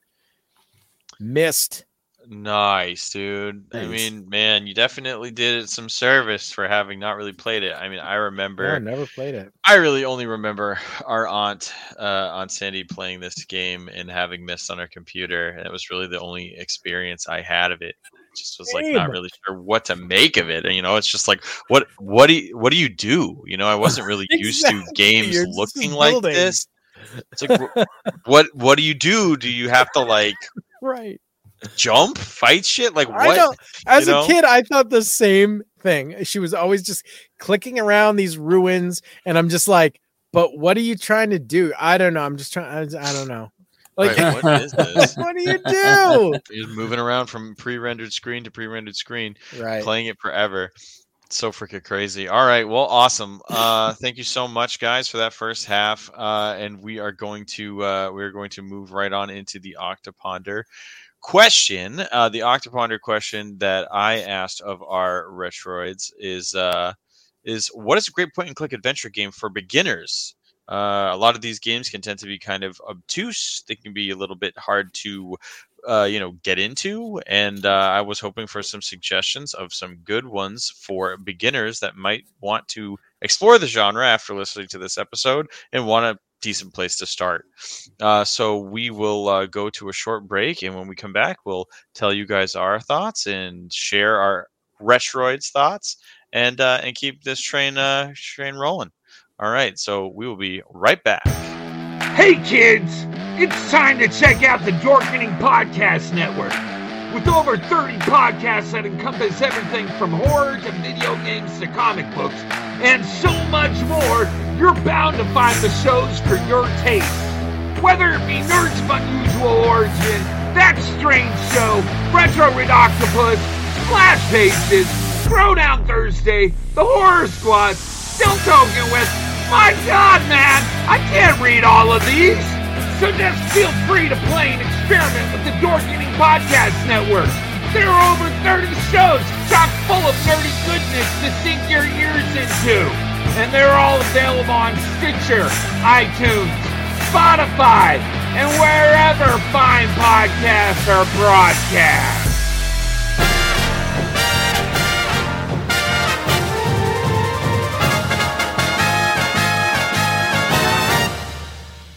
Shark Bites, Shark Bites Podcast. It's the greatest show in history. From the Dorkening Network, hosted by a nerd who's named Patsy. From movie reviews to tips on surviving the coronavirus, Shark Bites has it all. Follow us on Facebook and suggest topics at sharkbitespod at gmail.com. Available on iTunes, Stitcher, Spotify, and wherever you get your favorite podcast. Do you like gaming? You know, this game would be better if it was a battle royale. Do you like technology? I Bet this tech would work better if it was a battle royale. Do you like movies, TV shows, and everything else that me and Nate can't agree on? The Last Jedi was easily the best Star Wars film I have ever seen. That is the dumbest thing I've ever heard in my entire life. Everybody in this room is stupid now because of you. Talking Gaming and Tech is a bi weekly podcast where we cover the latest, greatest in gaming and tech. Now part of the Dorkening Podcast Network. Talking Gaming and Tech is a podcast produced by Tech Prime Media. You can find us on YouTube and all other social media platforms. You can find Talking Gaming and Tech on Apple Podcasts or wherever else you get your podcast from. This podcast is filmed live. If you want to check us out while we're filming live, remember to follow links on social media and your comment might be read on air. Uh, hi, everyone. This is Frank Conniff, TV's Frank from Mystery Science Theater, and also the Mads are back. And you are listening to Retro Ridoctopus. Um, wow, that sounds dirty, but uh, okay. The worst we can find. Hey, are you ready to do some thinking? It's about that time where we ask you, the audience, to octo ponder this. All right, and we are back from that lovely commercial break. Before we took that break, I asked you what is a good point and click adventure game to recommend to beginners. Ones that aren't too hard, aren't too too tricky, good time to be had, Uh, might actually make a fan out of any given one of us. Uh, so I actually have uh, I have two two that I chose here. I have one for a recommendation for kids and one as a recommendation for adults. Uh, the recommendation I have for kids is actually going to be Freddy Fish in the case of the missing kelp seeds. I think that of all of the humongous entertainment games i think that freddy fish is the best one suited for kids because it still keeps a great sense of mystery there's really really gorgeous artwork i would say that freddy fish is my favorite art style wise. Um, I love Pajama Sam, but all the different scenes, all the different underwater levels, all the different creatures and everything that they've done, I I adore Freddy Fish. And Luther mm. is so fun that you know it's just going to be a, a, really fun, funny time. Lots of great dialogue, great interactions. Um, I I adore the Freddy Fish games, and the first one is the best place to start as of any. So I'd recommend that if your kids are interested. Like I said, they're uh, plenty of ways to play them on Steam, and and their website has some other platforms for some of the games as well. Um, if we are talking about adults, I'm going to say that the game I would recommend is Snatcher. Um, mm, now, nice. this is a little bit of a you know suggestion in a in a kind of a, a, blurry definition of what a point and click adventure game is. Snatcher doesn't really involve you pointing or clicking or moving a character per se. It's kind of more like something like Myst, where you have different screens and then you have you know a menu of options at the bottom, and you choose: Do I want to enter this location? Do I want to talk to this person? Do I want to do whatever? And then you're kind of just going through this kind of mystery, this detective story. It's very heavily based on the likes of uh, the Blade Runner and Terminator and a lot of that cyberpunk sci-fi stuff, um, developed by Konami and the folks. Uh, uh, with Hideo Kojima, um, the creators of Metal Gear Solid games. Uh, the main problem with Snatcher is that it is like nigh impossible to play this game legitimately. They yeah. only came out with this game in America on the Sega CD. That game is worth an insane amount of money. I did not get to play it on actual hardware. I had to emulate it much, much later. Um, but the reason why I picked this game is not necessarily because it's so easy per se. I know I was going for beginners, but this game grabbed me in a way that I didn't think this genre could anymore.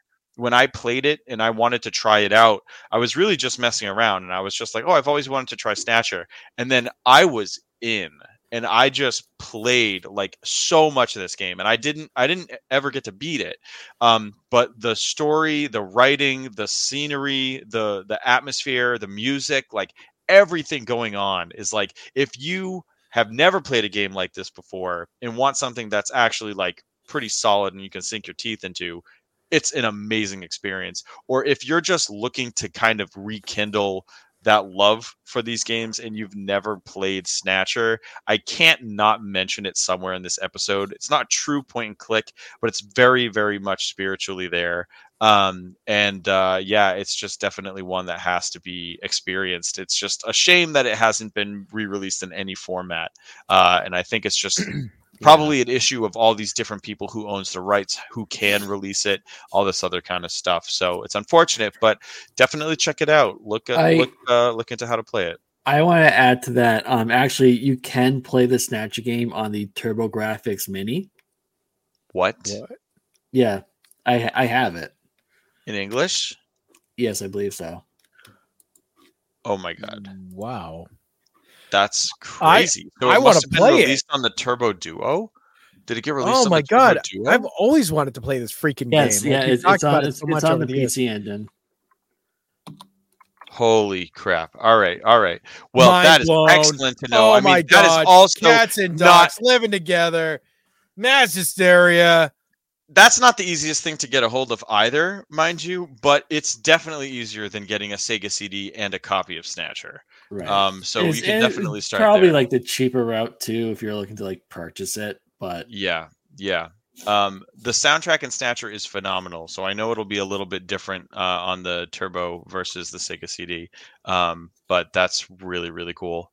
Awesome. Thank yeah. you for that info. Um, yeah, Nintenjoe. What about you? What was your choice?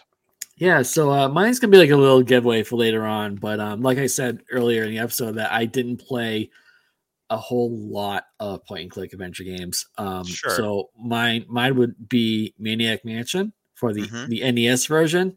So I don't want I don't want to say too much about it because I'm going to talk more about it later on. So I'll just leave Sure. that for now. Nice, nice, yeah, awesome. All right, uh, Parasite Steve. So I am going to uh, say anything from the PopCap Amazing Adventure series. PopCap is a company that was bought out um, about 10 years ago, but they had their like, you know, five, six, seven years. Uh, this is the company that made Zuma, and Zuma was so popular for five minutes. Um, Bejeweled. Bejeweled, yep. And they had a ton of uh really they were more marketed as hidden object games. But the thing is that they were kind of just a hybrid. They were they were really I would say that they were actually most of them were point and click adventure games that incorporated hidden object screens as puzzles. Sometimes they were the main mechanic, sometimes they were part of it and it's like oh okay now here's a screen that you're going to have to search for a bunch of objects and you you know have a list down at the bottom and and whatever but it's still a point and click adventure um and same sort of stuff would apply like you would go around and you know you could move a switch and turn a gear and you know you know pick you know oh that's not working i gotta find a battery in a different place and you know put it in there. Anyway so uh the amazing adventure series was all completely completely great. I was going to say amazing but i'll just say great really super good. Um they had um let's see five games um and they were like all really fun really high quality so um i'm going to list the games and then i'm going to tell you why my reasoning why this is for kids. So uh the games are uh they all start with amazing adventures. Um these are all currently still i think you can still buy they're still available on amazon you can just purchase for like 20 bucks each or they're all on steam. So you know either way uh, but they're they were for pc I, I don't know if i said that. Um, amazing adventures around the world came out in 2008 and the last one came out in 2012 so f- these are all between 2008 2012 so around the world the caribbean secret the forgotten dynasty the lost tomb and the riddle of the two knights. Um, the reason I say this is a great series for uh, younger players to pick up is um, they are easy to play. As I said, they're currently on Steam. Um, you can you don't have to worry about it being difficult to try to emulate or try to find a system or anything like that. It's pretty easy to easy to play. I think a lot of kids are on able to you know get on Steam and stuff like that. A lot of people are. Um, also, I think this is actually a really big one. It goes against our sensibilities, but um, the graphics are are modern looking. Um, it feels good to play. It's a very simple, easy interface. The mouse is just moves. Everything's quick. Everything's you know very responsive. Um, I would say that most kids probably would say that retro look is a negative. You know, they don't care about the hand drawn pixels. They it just looks old and ugly, and they don't they don't care. Um, so I would say that you know having a modern look is is for kids today um, is probably a plus. Um, also, lots of variety in the series. Like the settings are very unique. Like there's a Caribbean islands one, and there's you know we the one that I remember the most is the Lost Tomb, and that was all Egyptian. So like they're all very different. Um, so you can get each one and really feel like, yeah, no, I have five different, totally different games, same sort of game, but like the wrappers are very vastly different and they're just gorgeous graphics. Um, also, like I said, they combine point and click with hidden object, which is, you know, it's uh, like for I remember going back to I the I Spy book series, like with you when you were a little kid, and that was like the first time we were doing like a, a hidden object thing. It was like in a book. So it was just kind of a fun, natural progression. I think it's something that kids like to do is to like, you know, search for the hidden objects. And, you know, now there's more to it. There's also other stuff. You got to figure out the point and click stuff. And I would say that they're just really good games. They are very actually well done and worthwhile. And uh, you know, back in the day, I used to love being able to go to like Target or something, and you would find all the PopCap games were on this like end section uh with the video with the rest of the video games and they're always so cheap a lot of times they were like ten dollars at the time and you'd go and you just like sometimes just look and and just pick a random one and bring it home and it was really fun and then they had a lot of imitators too because popcap was getting so freaking popular um and uh, also uh since I'm, I'm mentioning popcap shout out to our uh, buddy who's not listening to the show but that's okay paul niemeyer uh, artist who did a bunch of video game artwork in the 80s, actually did a lot of artwork for PopCap. And he, I know he worked on Bejeweled too. Remember, he was talking about that in our Yeah. episode with him from like, oh, like four years ago or something. It was quite a while. something like that. Yeah. Yeah, a while ago. Anyway, that, that's what I have to say about that. Very good addition. I'm very glad that you mentioned PopCap. I can't believe I didn't think about them at all. That's uh, that's that's so true. Excellent, excellent games there. Um, all right, so we we only got a few uh, answers from our Retroid, so we'll go into those. Uh, Andrew Worshborn says Maniac Mansion. Um, no specific platform mentioned, but obviously a classic. Uh, Berker Fanar, hey there, Berker.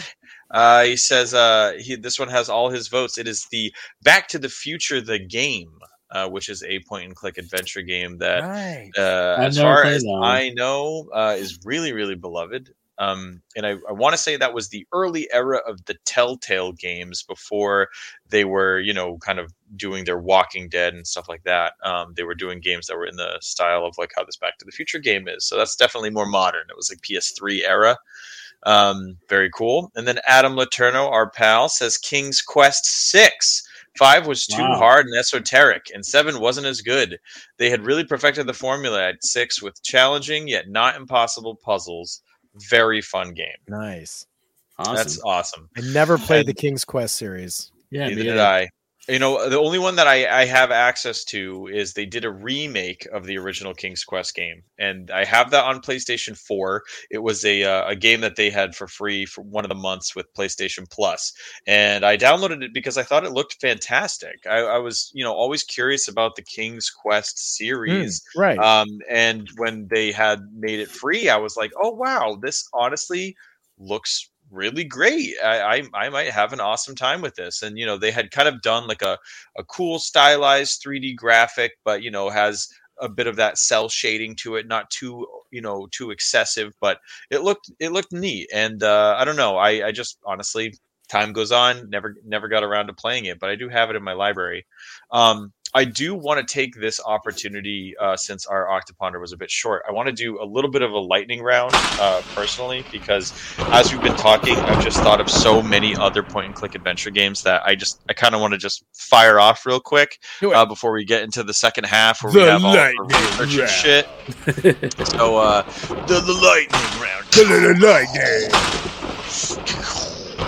Be Uh, there. be there. Uh, so all right, I'm gonna start this off. I'm gonna start this off with uh, game is called Zack and Wiki Quest for Barbarossa's Treasure, and this is a game for the Nintendo Wii, developed by Capcom.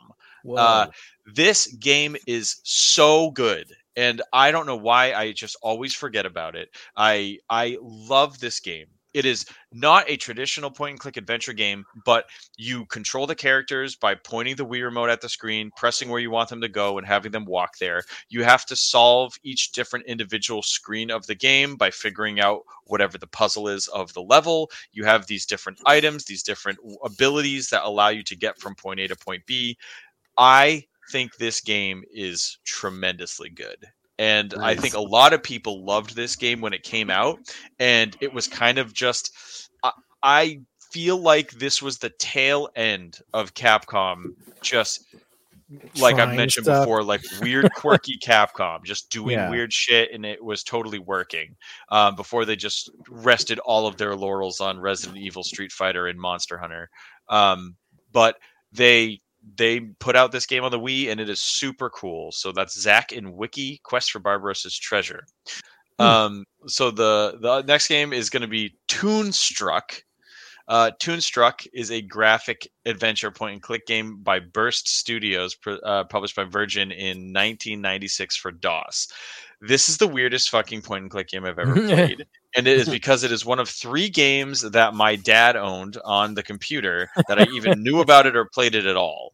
You play as Christopher Lloyd, like actually Christopher Lloyd, physically like in the, man. game, uh, and he's just immersed in a world of like madness and crazy cartoon characters, crazy cartoon rejects. He uh, he ends up, you know, he's he's like a uh, he's a comic book artist, and he gets you know overworked and gets sucked into the, the world of the comics that he draws, and uh, and so you you have to go about and and solve all these different puzzles much like any other point and click this game is the hardest point and click game i've ever played this is the exact opposite of a game that I would recommend to beginners. I think it's a really amazing curiosity and it's Mhm. funny. It has some really good dialogue. It's it's done super well.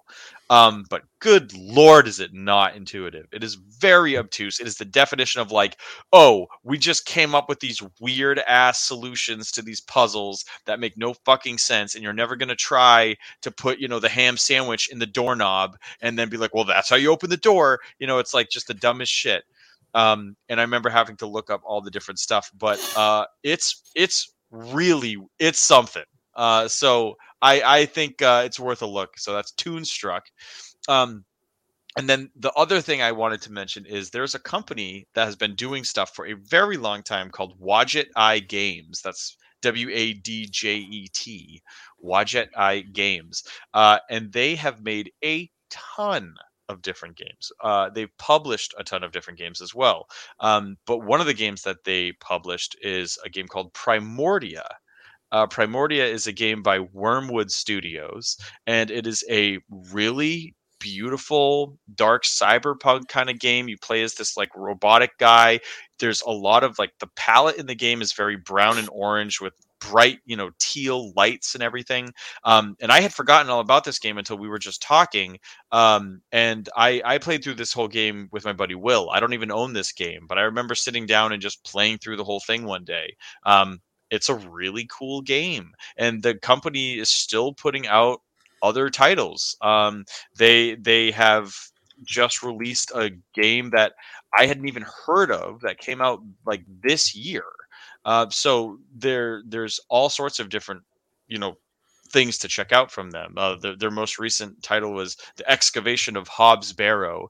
And uh, the team who made Primordia, the game that I liked so much, uh, actually came up with a, you know, another game uh, called Strangeland. Um, so that's Wormwood Studios who did Primordia and Strangeland. So if you really go digging out there, there is an absolute wealth of point and click adventure games out there. I mean, you know, it is not just LucasArts, it is not just Sierra. Um, there are so many amazingly talented artists out there and programmers and stuff. And I mean, there's only so much time in the day, you know? How are you going to get to all these things, right? Right. Uh, it's pretty wild. Um, the the one that I'm going to end my lightning round on is one that you just reminded me of, Steve, by talking about PopCap, and that is Drawn the Painted Tower. Yes. Um, I adored that game, and that was another one that was like it was kind of a seek and find. It was kind of a point and click. You have an Mhm. inventory. You have to solve all these different puzzles, and uh, and there's really a lot to kind of to kind of figure out. And the game was beautiful. Um, it was made by Big Fish Games, uh, which is kind of funny because they're oftentimes just chalked up to like that company that makes shitty games for the PC, like for five dollars at Walmart. Um, but uh, but Big Fish Games definitely really did a great job with Drawn the Painted Tower, and they turned it into a series. They came out with two sequels: Drawn Dark Flight and Drawn Trail of the Shadows.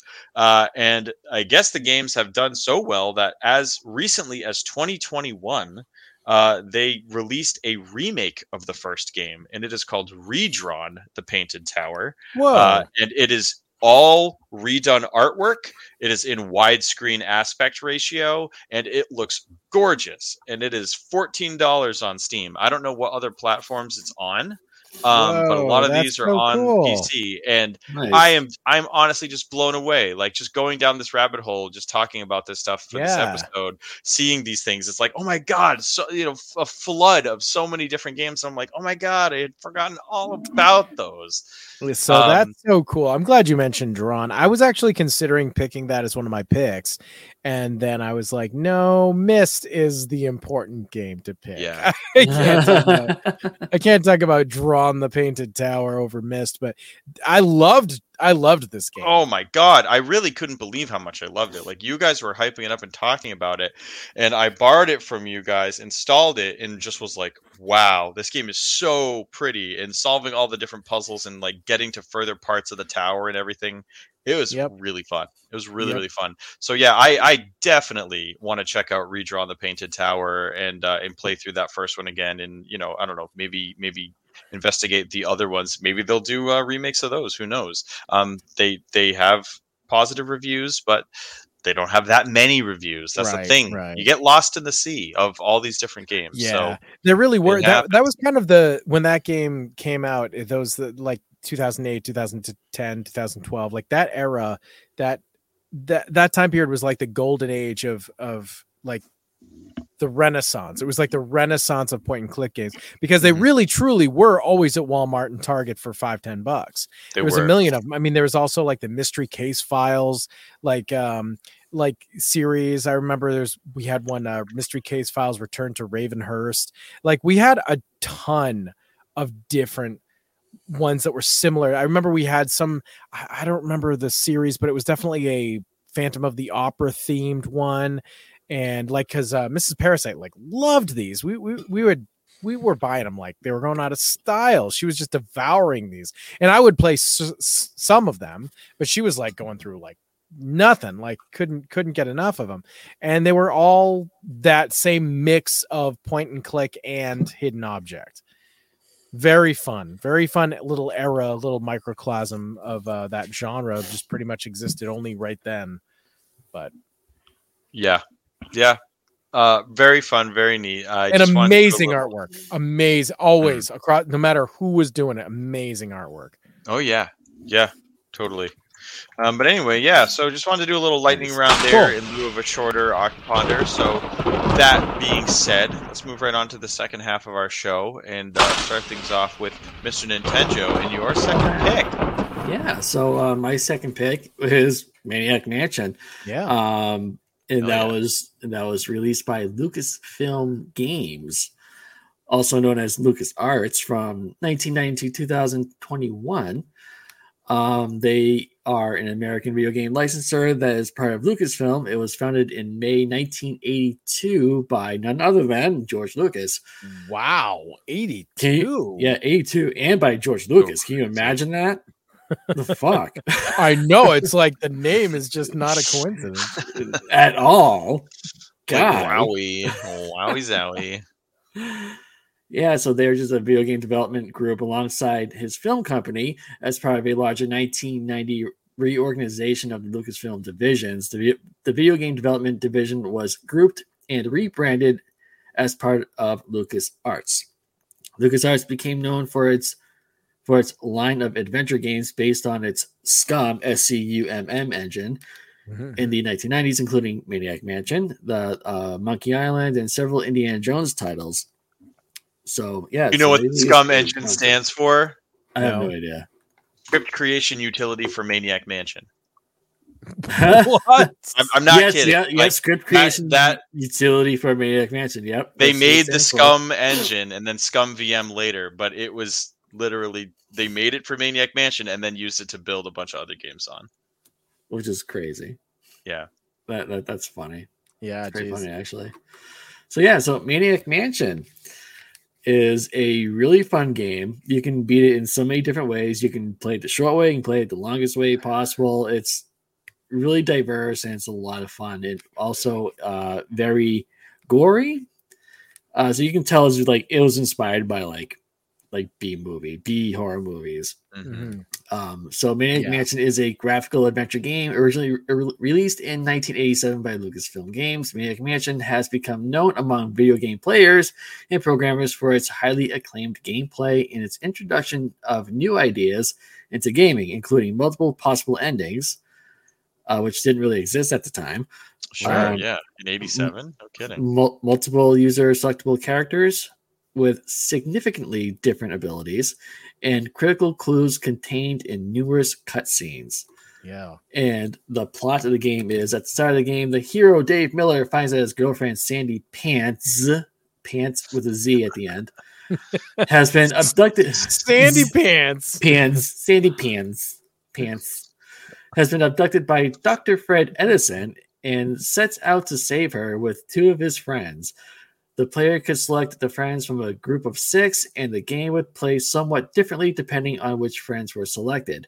The game was clearly a parody of the B horror, B movie horror genre, featuring a secret lab, leftover tentacles, and an evil mastermind. And the characters. Let's see if I can find the characters here. This this game Okay, was here we go. so unique. It It was, was very, very, very I mean, unique. on especially on the Nintendo. My God, there was nothing. You- it's like there was nothing even that it reminded you of. right. This was a It was pretty new- ballsy for this them to try was- to port that to the Nintendo. right, Yeah. right. Like, I didn't. it's I mean, at the time, I did not know that this the, the Nintendo version was the ported version of the PC. Right, right. We No had no idea. idea. We So, were like, not much later on in into. Yeah, we just weren't. We didn't have PCs at that time. No, we didn't at all. Neither of us. Yeah. And and I remember you you owned this game, right? yep, yep. because this is a have it. game I this is one of those ones like Monster Party and the original Godzilla game for the NES and Ultraman for Super Nintendo. Like th- there are certain games that I just really always equate with you, and this this hmm. is This one of them. one of this them. is definitely Yeah. one of them for sure. Yeah. Like Maniac Mansion, Joe, like hundred percent. Right, right. I think Yeah, I only it- played it with you. Yeah, Probably, I mean, probably you yeah. probably brought it over, or I'd play it at your house, and that's the only time I'd ever play it. yeah, Sure. yeah. Uh, so the characters are Dave Miller, as we as I mentioned before, is the main character looking for his girlfriend, and then you have Bernard Bernoulli is a nerd capable of dis disassembly complex electronics, but suffering from overwhelming cowardice. He reappears in Maniac Mansion 2, Day of the Tentacle, which I will mention a little bit later on. um, as the main play, playable character. Razor is a female punk rocker talented on many instruments. Wendy is an inspiring novelist with talent for writing. Jeff Woody is a surfer, kind of useless. Uh, Sid SYD is a new wave musician, and Michael F. Stoop is a photographer.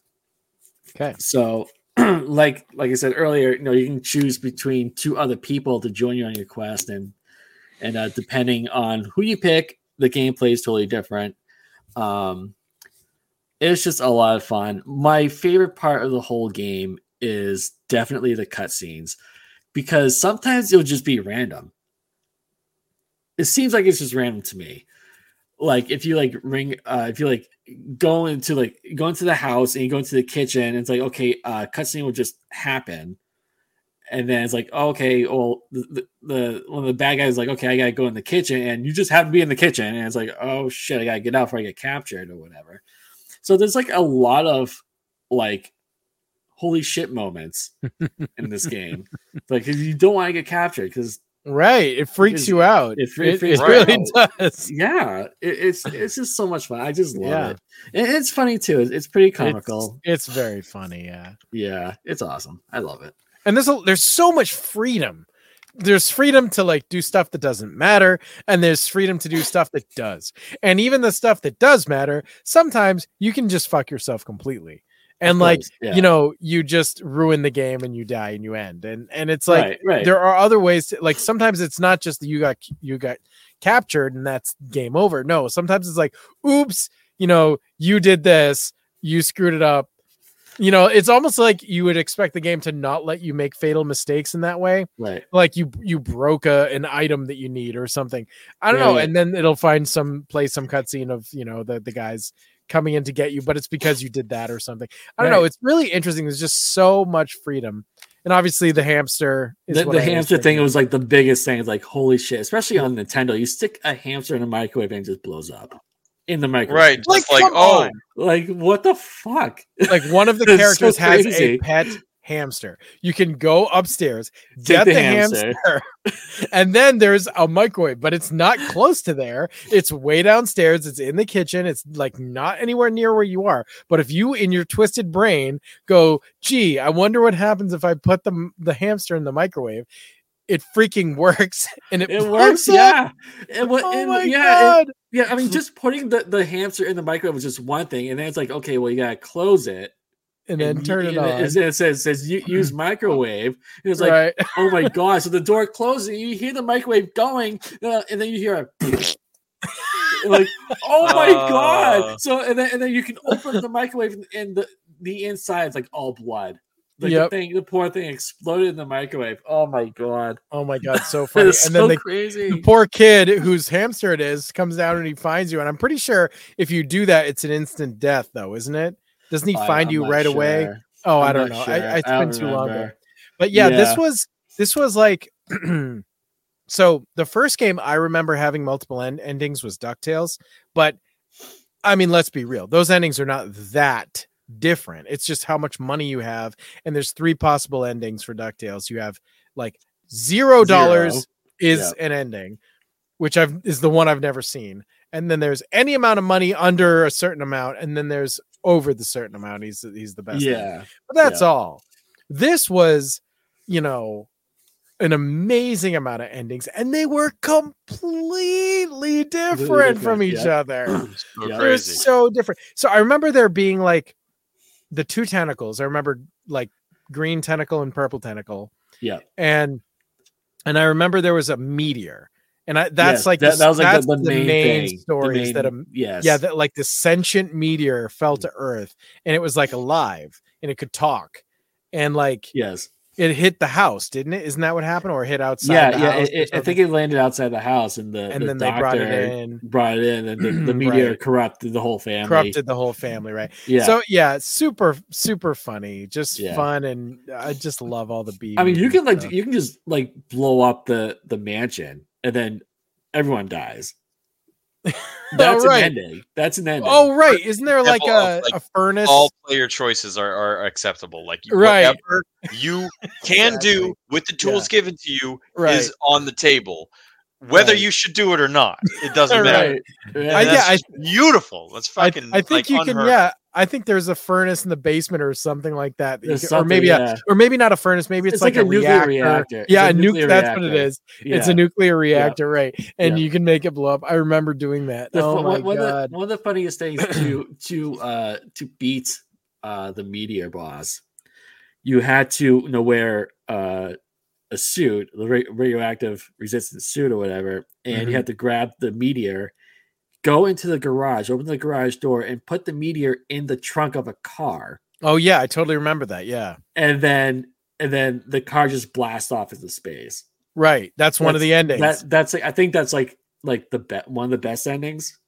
Yeah, think. yeah. I remember. I remember that one. And yeah, it's the cars flying in outer space and the meteors in the trunk. And I remember Yeah. there was one other ending where the meteor ends up on like a talk show. Yes. or like it's either the meteor or the tentacle or something ends up on the uh, on a talk yeah, show. so yeah, yeah. He he manages to take over the world. it's like so something. Yeah, different. so many different things. Yeah, so different. so God. so awesome. Like I, I want to like actually now that we know about that website, I want they that game is on there. Must Yeah. so yeah. so I want to play that version. See it. See how it compares to the NES one. That would be a really good crow's nest too. We could do a whole episode and like go more in depth or something because I I haven't touched that game in so freaking long. Oh yeah, same here. Yeah, and I I would like to. It's uh that oh man, that game is just Yep. a fucking labyrinth. yeah, it's so good. I mean, I would love to see like a like a remake of that game. Yeah. That that'd be awesome.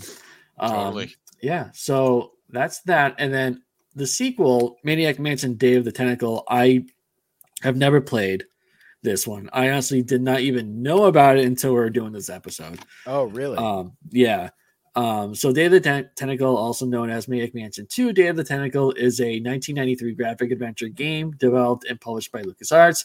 It is a sequel to the 1987 game Maniac Mansion. The game's plot follows Bernard Bernoulli, the, the nerd from the 1st one, and his friends Ho- Hoagie, Hoagie, and Laverne, Hoagie, as they attempt to stop the evil purple tentacle. There's the purple tangle from the first one yeah, right. uh, who is a sentient disembodied tentacle from taking over the world. The player takes control of three people and solves puzzles using using time travel to explore different periods of history. So that's all I know about the I- that game. I I, have never played it, so I don't know how good it is. Maybe that is on the website. That would be another one I would like to I would love to try that one check actually. out. Yeah. Um, yeah, definitely. That'd be wicked fun. And Yeah, hey, you know, I just just just gotta reiterate: Ron Gilbert, creator of Maniac Mansion, went on to make Humongous Entertainment. So crazy. Just just Yeah. gotta reiterate Yeah, that. like, reiterate that's that just- shit. All of this incredible, amazing, fucking point and click stuff that Yep. has been so you know definitive for for us across different generations. Same Yes.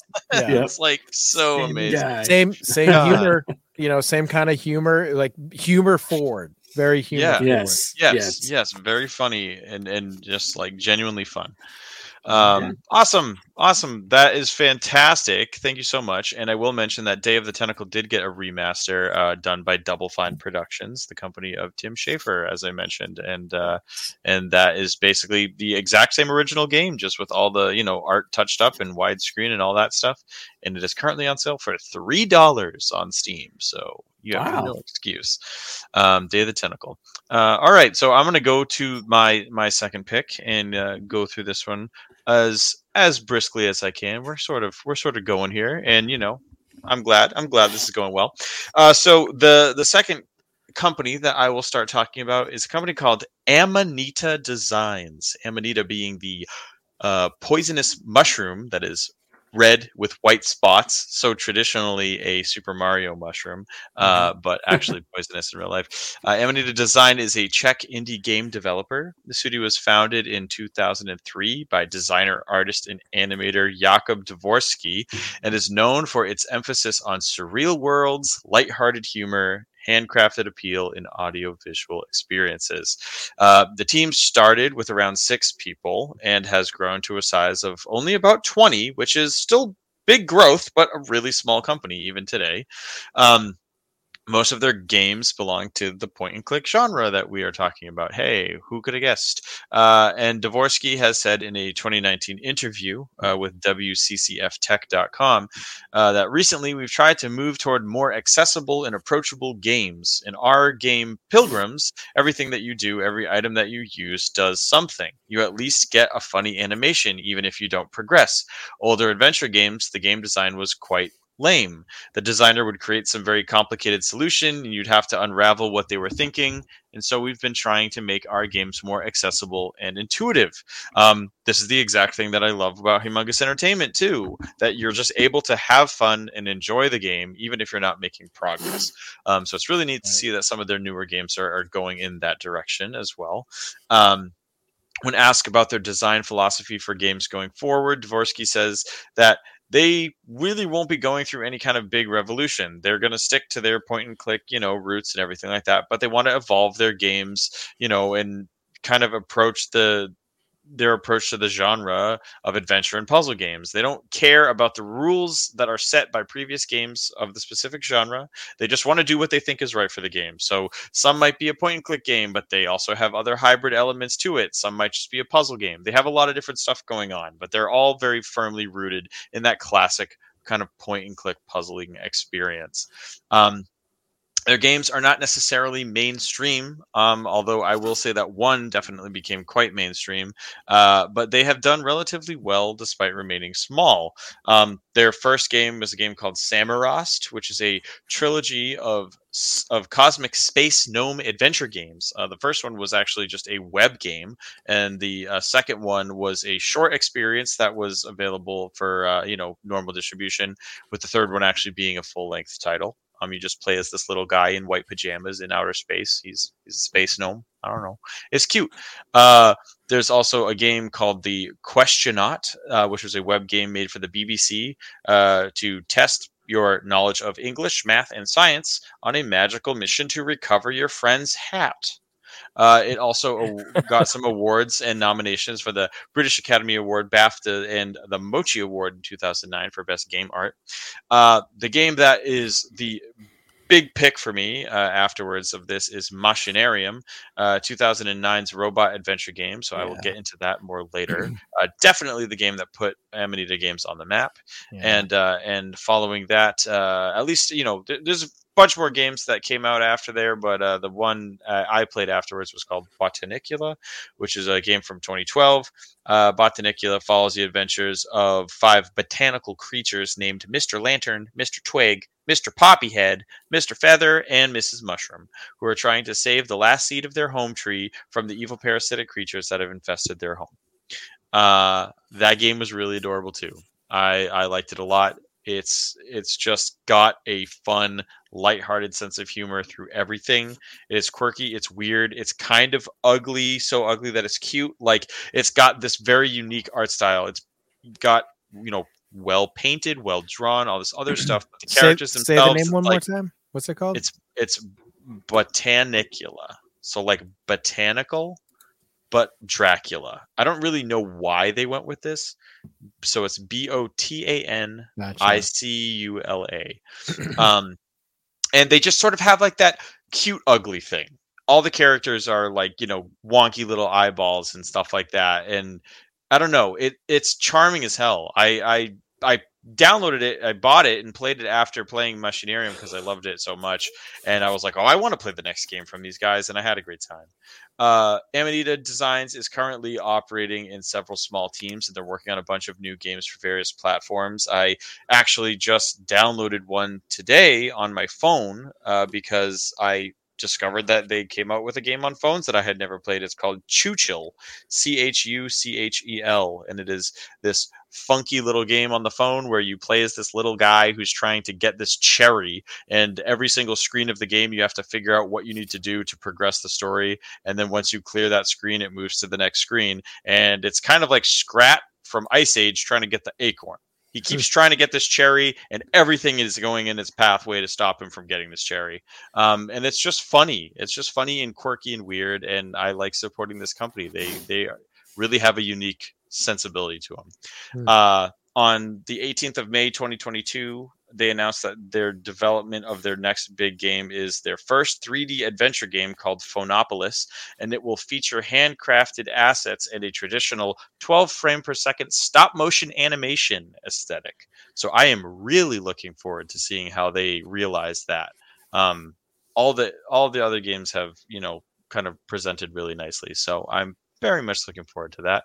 But Nice. Amanita Designs, they are a lovely little team of Cool. people in the Czech making fun point and click adventure games and and changing it up too. I mean, they just came out with a, a bit of a psychological horror game I heard called called Happy Game. I haven't really seen anything about it and I haven't played it myself.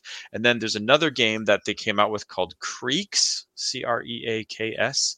And uh, this is less of a point and click and more of a puzzle game where you're trying to figure out you know how to progress from one end of the screen to another using all sorts of different logic and stuff like that. Um, but the the art style is, is gorgeous. It's just this really unique like dingy kind of kind of lived in like rusty you know it's not about being glamorous but it's about having this like just very distinct kind of like rusted look to it like dirty and it, it it's done so well i don't really know how to put it into words that make it sound appealing we just gotta gotta take a look at it.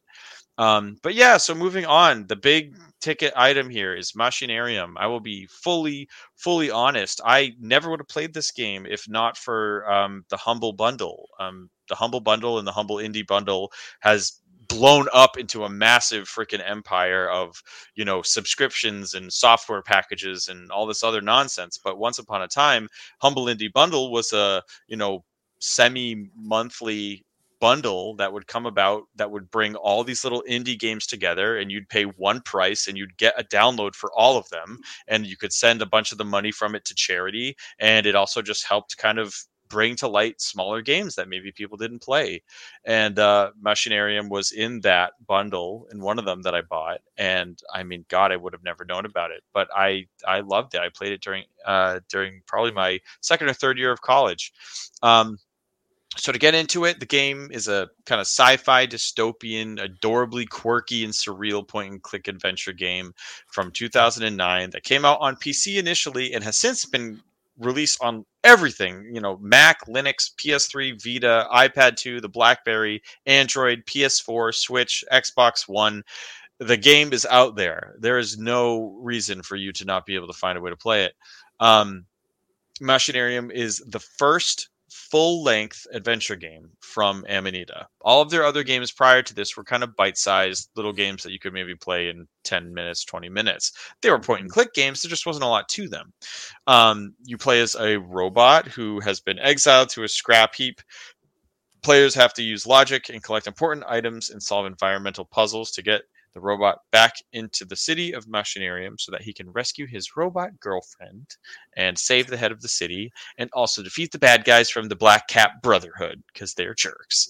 Um, creator Jakub Dvorsky describes in the same 2019 interview that in the case of Machinarium, I love science fiction and robots, but also old abandoned buildings and rotten rusted machines and that kind of stuff, where nature is taking back human civilization and human creations. This contrast really interests me. Um, I feel like that might be a, a, better angle to try to entice you to the, the aesthetics of the game.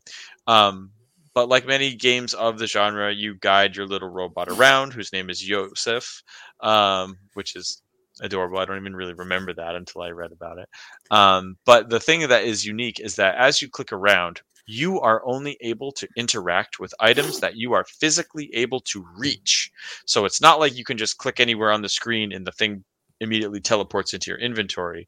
You have to walk your guy over there, and then you can either shrink his body down and make him really really squat so he can fit into little things or you can extend his torso way up and he's way taller now and he can reach things that maybe he couldn't reach before and as simple of a game mechanic as this is this really changes things totally because yeah. you're used to just being mm-hmm. able to get at whatever and the game will automatically just bring your character close enough to get it so it's not just seeing the thing on screen that you need to do; mm-hmm. it's also positioning your guy in a way that he can do it. Um, which right. I thought was really fun. It's such a simple little wrinkle in the formula, and it it added something to it that I thought was worthwhile. Yeah. Um, the the game doesn't really have any spoken dialogue. Um, you know, you have this intro sequence that sets up the story. Uh, all of the characters just kind of speak in like a cartoonish mumbo jumbo um, they have little you know speech bubbles or thought bubbles that pop up and show little animated cartoons and stuff of you know memories or things that have happened or you know what a particular character wants. So everything is just kind of pictogram you know you're not having to listen to these long you know long-winded dialogues and stuff like that. Sure i think a lot of people love that about point and click adventure games but it's also kind of nice to have something where you're just constantly engaged. You're not necessarily sitting and listening to someone or going through a bunch of text or something like that. You're just kind of in the world and everything's being shown to you in a mm-hmm. visual way which uh, resonated with me. I think that just like, kept uh, it it's like WALL-E meets shaun the sheep yeah exactly right and, and I, I have a ridiculous amount of respect for people who are able to convey full ideas with no dialogue i think it is one of the most impressive things and i i really respect the ability to do that because it's not right. easy to do and it really comes across very, very, very strongly uh, when it's done right because it just clicks and you're like, oh, I yeah. get it. Like uh, uh the explanation's mm-hmm. there, mm-hmm. and you know you don't have to give me 12 paragraphs. Uh, mm-hmm. And I, I just think that's one of the most impressive skills in storytelling. Um, but uh, you know, like I said, the game has this kind of dingy color palette of browns and grays and bits of green and orange here and there. But I, I think that it is, uh, it really has a a style that reminds me of stuff of like you know Salvador Dali and these surrealist painters and stuff like that. But it's also I don't know. It, it is its own thing. It's it's a bit reductive to just say it. It's it's like those guys. Um, the last thing I'll say about the game, other than it's a lot of fun and just you know totally worth your time, uh, is that the music for the game uh, was handled by Thomas Dvorak, who's also goes by Floex. Um, he's a contemporary Czech composer, clarinetist, producer, DJ, and multimedia artist. Uh, he started his collaborations with Amanita Designs with their second Samorost game. That's the Space Gnome, for those of you who maybe forgot. Uh, and then he did the soundtrack for the game that followed right after, which was Machinarium. Uh, and the soundtrack for this game was met with pretty wide acclaim. It actually won the PC Gamer's Best Soundtrack Award. Um, and he is going to be composing all of the music for their upcoming stop motion game Phonopolis. Uh, I have listened to the Machinarium soundtrack a lot of times. It is really, really good. It's not like, oh, you're going to be humming these tunes, but they are melodic enough. They're very industrial sounding. They're upbeat, lighthearted, kind of like this relaxing sort of vibe. Uh, it's an awesome, awesome soundtrack. And it actually just, just this year, was lucky enough and got a vinyl pressing. Uh, there is a vinyl of the Machinarium soundtrack Oh, really? out there that you can get. Yeah, and I'll be honest, I thought really long and hard about whether or not I wanted to get it. I did not end up buying it, but man, did I freaking want to. Um, and uh, yeah, it's it's definitely it's definitely done pretty well. So uh, so that's definitely cool. And uh, I don't know, you know, I think a lot of people who are into indie games know this game, but I kind of wanted to bring it back up because I think it just sort of kind of left the zeitgeist and maybe hasn't really been talked about a lot recently. And I just think that you know these guys and and this game are definitely worth remembering and revisiting. And uh, and you know I I like seeing what they're working on. I'm very much looking forward to uh, Phonopolis. But Cool. um, yeah, it's it's just just one other little avenue of point and click that definitely stuck out to me. I remember playing that too on your recommendation, like on the PS3, I guess must have been. Yeah, Um, yeah. It was really great. I never beat it. Um, you know what happened? That was uh, one of the games that when my PS3 died, like that was one of the games I was partway through and I Yeah. just never went back to start over. Right. But um it was a really good game. It was really I, I thought it was fairly hard too. Like I, I didn't think it was easy and breezy at all. I, yeah, I, I, I I, it was I think challenging. it's tricky yeah because like some some of the solutions that you need to think of to to figure it out it's like you got to think outside of the box you know it's like oh you got to be holding this item while you're also extended and like it- yeah it's it's And I it feel like makes you- timing is also something that is Mhm. important. And that's another thing that's never an issue with point and click games, you know. right It's you usually never have to worry about timing or anything Right. yeah but yeah Good stuff. Cool. pretty cool Yeah. all right so to wrap it up parasite steve what have you sir Sir, I have guys. I have so I said I was going back to the Macintosh. So going back to the Mac, and that's what back I'm to doing. the mac mac attack. So Macintosh back in the mid 80s, mid to late 80s on the Macintosh, one bit, glorious one bit graphics. Um, so there was a series of games, and they were called the Mac Venture series. And Mm-hmm. we know them uh not by that name and um eh, we we sort of think of them as nintendo games but um there were actually four of them on the Mac Venture uh, series, and uh, yeah, these games. Uh, the first one is actually Deja Vu, came out in 1985. Second one is Uninvited, came out in 1986, and the third one is is definitely the most popular, which is Shadowgate, one of my favorite games of all time. Uh, that came out in 1987. That was actually the third game to come out in the original series and it was followed up by number four, which never came to the NES. Drum roll, please. Deja Vu 2 Lost in Las Vegas, Man. 19, 1988.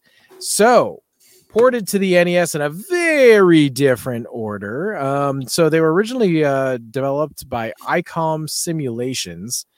Uh, and featured glorious black and white one one bit graphics, as I mentioned, and they had s- some simple animations they had sound effects but no music the mac mac games at that time didn't have music at all so it's just some sound effects and there was even some digitized like like like laughing and you know explosions and punch sound effect and gunshot and stuff like that they would actually play it so that's not really on the nes versions but of course the nes versions were in color and had great, amazing fucking music. I mean, just insane music.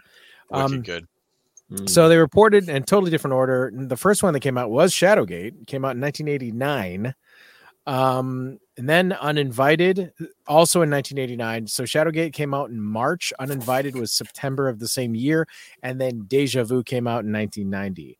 And then that was it. So in my mind, this was always a trilogy of similar games that were, you know, spiritual sequels, as we say.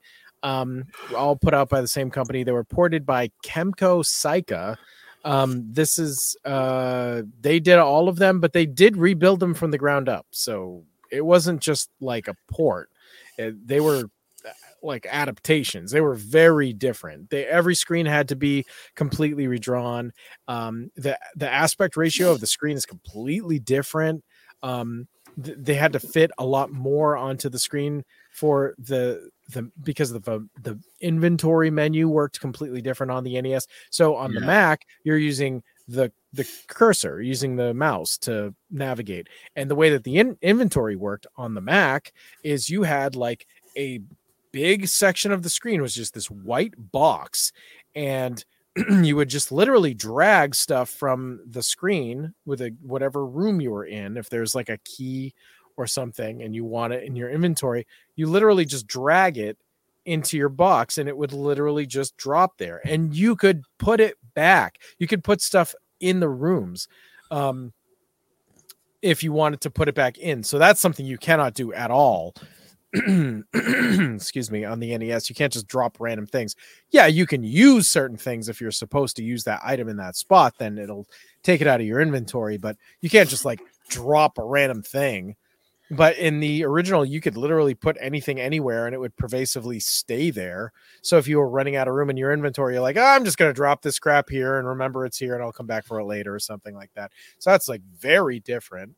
Um um also uh the yeah so that that meant that uh the nes one so okay there's no mouse so there's like such trade-offs. It's like well the screen the area reserved for the room itself the graphic of whatever you're looking at was much much smaller on the nes it did have music it did have color it had the same about the same amount of animation which was not much.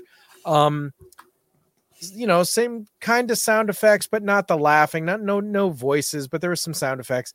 Um but you know the the graphics were kind of like i was i was really trying to compare them and it's like okay it's easy to say that the nes is is the best version like just looking at it next to each other you're like okay there's no question. But then you keep looking at it and you're like you know what? The play the like gameplay wise even though i never got to play the the mac venture version it's like you know it's probably a lot better because you you have the mouse you can drop stuff in the level you can take stuff from the level you can do all that stuff. That is just objectively so much easier to do than Yeah. moving the cursor with the d-pad on Yeah. the nes which is Yeah. Right. very clunky Yeah. and and and also because of the way that the inventory worked it wasn't a graphical inventory for the nes so it was just like it looked like a a like lined pad like lined notebook paper or something and each one was on a different line each thing. So it was like key one and and uh and then they would like abbreviate a bunch of stuff. So sometimes you'd have like something that was like you'd have key one but bottle. It couldn't write the whole bottle. So it'd be like botl or something or or you know stuff like that. It would just it would just Right, a lot and of, it would just a lot kind of of, like, weird Make it more abbreviations and- obtuse, where you're like, what does that mean? Right. And you're like, well, bottle one, what one's the bottle one? What one's ring three? What one's, you know, it- it's just like it got confusing. So I don't know. I think that that is a huge drawback for the NES. Um, Yeah. Yeah. But it is the version that obviously I played. So okay, so let's just do a quick rundown of the of the three games in case you guys don't know. I will not go into them exhaustively. So Shadowgate is the first one I played. It's the first one that came out for the NES. It is one of my favorite games. It is just one of those games that's always been in my heart. Um, I have said ever since the beginning of the doing this podcast back in the old days when we did it in 2014 and I do it almost every episode I host now my my sign off if I'm hosting is always it is a sad thing that your adventures have ended here and that is from Shadowgate that's like the the death screen for those you who didn't Yep. know when you Yep. die in Shadowgate there's a billion ways you can die there's 99 no, no, no, 99 ways to die and uh no matter how you do it, the Grim Reaper is waiting there, and there's that music. It's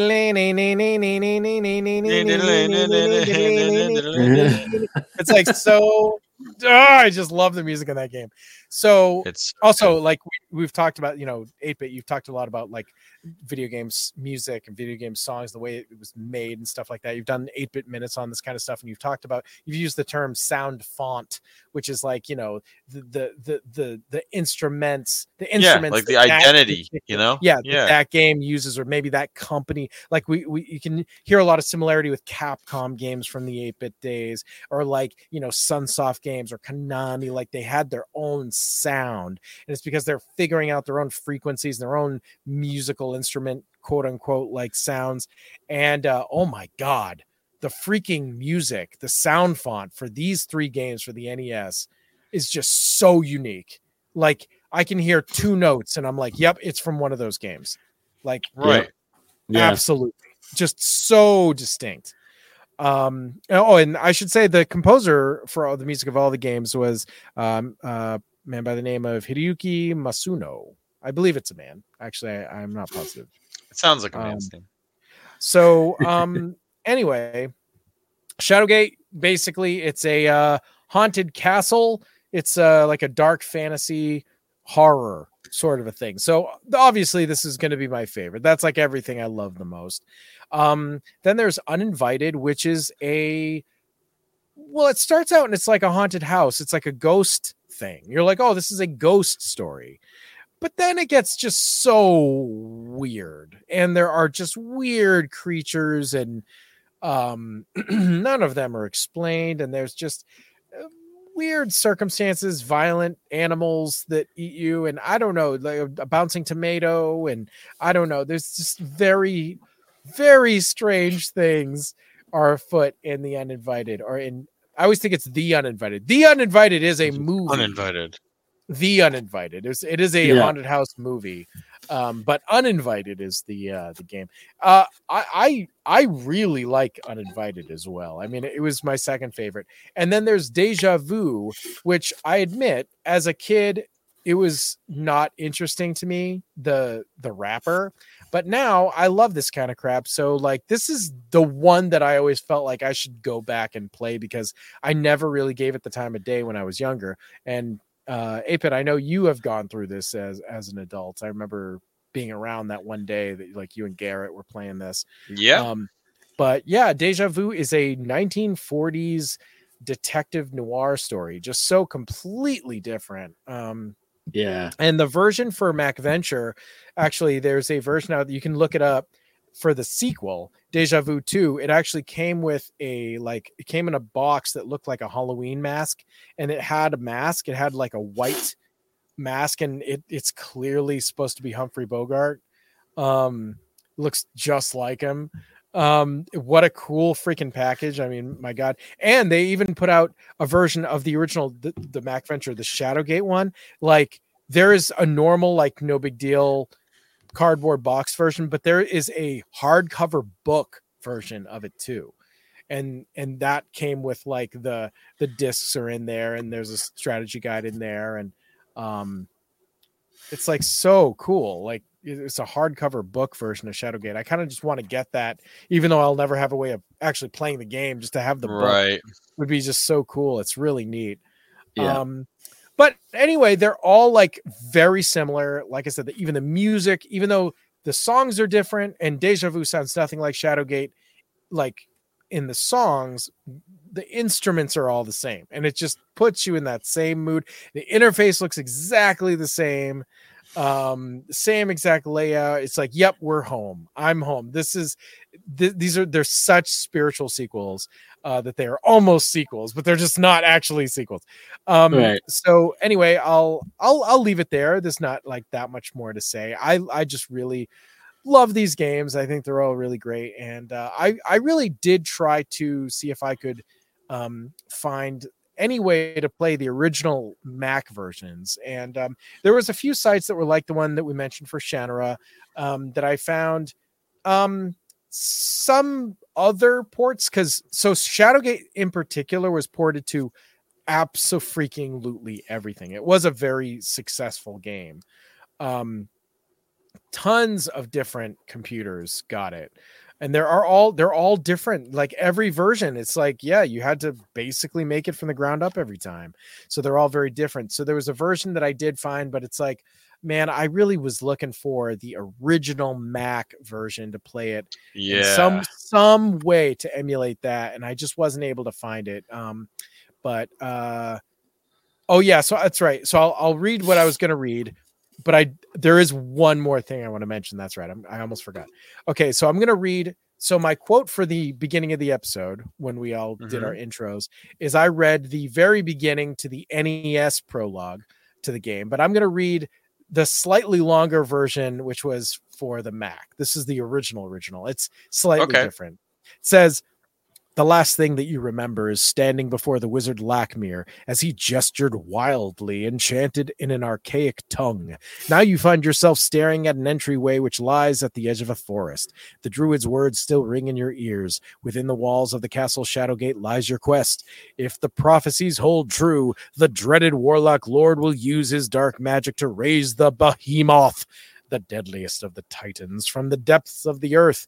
You are the seed of prophecy, the last in the line of kings, and only you can stop the Warlock Lord from darkening our world forever. Fare thee well. I think that our uh, NES version went longer and said some of that too, but I still think that's a bit expanded. But anyway, there's that. So I will say this. Okay. So there's a guy found on YouTube and he was talking about this and I thought it was fascinating. So he was doing a review of the Mac version and he was a big fan of the original. He played it at the time and it's just a huge version, huge fan of it. So anyway, um yeah, the, the Mac version is a little bit longer, couple extra rooms, few extra rooms, different things you can do that aren't in the NES. They couldn't fit everything onto the cartridge, I guess, because it was like two floppy disks were the game. So apparently that was more information than you could cram onto an NES card. But there's he at the end of the video, he's like, okay, there are two secrets that I've never been able to solve. And uh and if if you guys know how you know to do them, I'll make another video to update it. And so he did. Huh. So so one of them was a door that legitimately went to nowhere. He even contacted the original creator guy and talked to him. And the guy's like, "Yeah, I'm pretty sure that was one of the things that led to cut to stuff we had to cut." Um Okay. so even in the longer Mac version, there was still a bunch of stuff they had to cut. And he was like rattling off. He's like, yeah, there was going to be a scorpion room and a basilisk and a, you know, all these different cool creatures that they didn't get to actually do. Um, for I guess they could. I guess there was still limitations with the amount of space. They're like, okay, no, two floppy disks. That's the game, not three. Um, but anyway, the other one did honestly have a way to get through it. So there's this room that's it's the room very close to the beginning of the game. And first you come to a, a- like there's a lake. You guys will remember this. There's a lake on the right side of the screen, and there's a shark swimming in the lake, and there's a skeleton in the Yes, back. of it, and, Yep. he's, and he's holding a key. And so later you have to freeze that and walk over to the skeleton, get the key. But so before you do any of that, you go past that, and that next room is the one where there's a landslide that has collapsed over some stairs. Yep. And um oh my god, it's like in the NES version, I remember I remember getting in there. I like I meant to double check and like actually watch a long play to to confirm that my memory is correct, but I'm pretty sure you can get in there and there's a like a secret passage there's a I think there's like a single room in there or something. I'm pretty sure but if I'm wrong, then I'm wrong, whatever. But th- this guy was playing the Mac version, and he's like, okay, th- there's a little part of the screen that um it's it says move and there are little dots designating where the doors are so you can move around by clicking either the literal graphic of the door on the like or the little room, squares. Yes, I or totally fucking little- remember this. Yep. Or the little squares that are in that move section. So there is a room. It's indicated that there's a room behind the the the staircase that has the landslide. Yeah. And he's like, I've never been able to figure this out. And there's been rumors that there are ways, some way to get in there and stuff. Oh my God. So he, this guy's like the expert. He had scoured the internet. He talked to the original creator. The original creator said, Yes, I believe we put something in there, but I can't remember how to do it. And like he he's like, I I wonder if the knowledge is lost to time. He's like, I, every every time I I find a forum where somebody's talking about it and I try to do the thing that they say, it doesn't work, and I just don't understand. Okay, he got it to work, and it's the most ridiculous freaking thing. Clearly, they did not want you to do this. There is, you know, the room where there's like it says Epor on the wall, which is rope spelled backwards. It's the Epor room. Yeah. Anybody? No. Well, anyway, Yeah, I So you get to the remember, E- so you get to the Epor room. There's like a bunch of little bottles on a shelf, and they're all useless. It's like bottle one, bottle two, bottle three, bottle four Yep. and they're all different shape and you can take them all and they all do nothing they're like we were saying they're like the red herring objects they just do nothing at all and they're like the tissue you're carrying around the tissue for 12 hours. So Mhm. apparently if you take bottle two there is a spot in the mac version because you can't do this in the nes version that you place it onto the environment onto that area that has uh the staircase with the landslide. Oh yeah first you have to open the bottle they he said like it, oh no no no you have to close it. Yeah apparently you can open it and take the cap off and it'll look different. He said you have to make sure it's closed. It only works if the top is still on. So the top's still on. Uh, you have to put it in this you want to talk about pixel hunting? This pixel perfect spot. You cannot be one pixel off vertically or horizontally. This spot has to be exact and if it's there he said then what you have to do is you have to take your torch and you have to use the torch on the bottle. It says nothing happened. Okay? It says nothing happened. He's like but apparently the logic is you're heating up the liquid getting it ready to explode. And it only works if you do the torch first. It only works but it says it did nothing. So there's no logical reason to think that anything happened but you place the thing it has it has the cover you do the torch heat it up apparently did nothing only it really did. Then there are rocks all on the ground. You pick up one of the rocks and you put it in the sling which you find earlier. You you use that later in the game to kill like the cyclops or something. So you have the sling is basically like a slingshot and then you load it up with one of the rocks and then you hit the bottle and it explodes and the rocks actually go away. Like he's like oh my god my my whole entire life has been leading to this moment of the freaking Wow. rocks actually going away and you can see the whole staircase. He's like oh my god oh my god it's the best moment of my life and then like he you go forward and it's just a white screen it says like three letters that are there that you can examine and it just it says it's like the symbol of some something that I guess is sort of referenced in one. There's a library room in the Mac version that's not in the NES version that has a bunch of books that if you dis if you feel like it, you can read and get the whole backstory of the of what's been going on. That's just not in the NES version. Um, and apparently, th- those letters are referenced somewhere as meaning an organization or something. I don't know. Um, and there's a bottle of wine just a bottle of wine and you can drink and it says oh it tasted really good that's And- it well, when you Wow. get there, I'm watching it. It says this is the Todd Zipnick Memorial the Secret Todd- Room. oh yes so it's the todd zipnick memorial room so todd, todd zipnick was like the head of the uh, company at that time and he ended up actually dying really young but it wasn't for another like six years so the guy's like um it's really weird that this is called that like There's a memorial room for a guy who wasn't dead at the time of its creation. but he did die super young but not yet so what the hell Weird. um and and so that's it you exit the room the landslide is back you it doesn't just open it forever the landslide Right. just comes back and there's no way to to remove it again, not for that playthrough, because you you destroyed the only bottle too. And uh that's that. So I just thought that was Wow. insane. I I mean my memory is that there was a way to get in there and it was just like a little room. I thought you could move and I thought there was a a thing Well- in there that I don't know, maybe there isn't though. Maybe I'm just So- wrong. I, So the main way I played Shadowgate was actually the Game Boy Color version. I had the Game Boy Color version, or I think Mike had it, and that was the main way that I played this game all the time. And I was watching a playthrough of that because I was trying to remember, you know, the exact room. I'm like, I can picture it.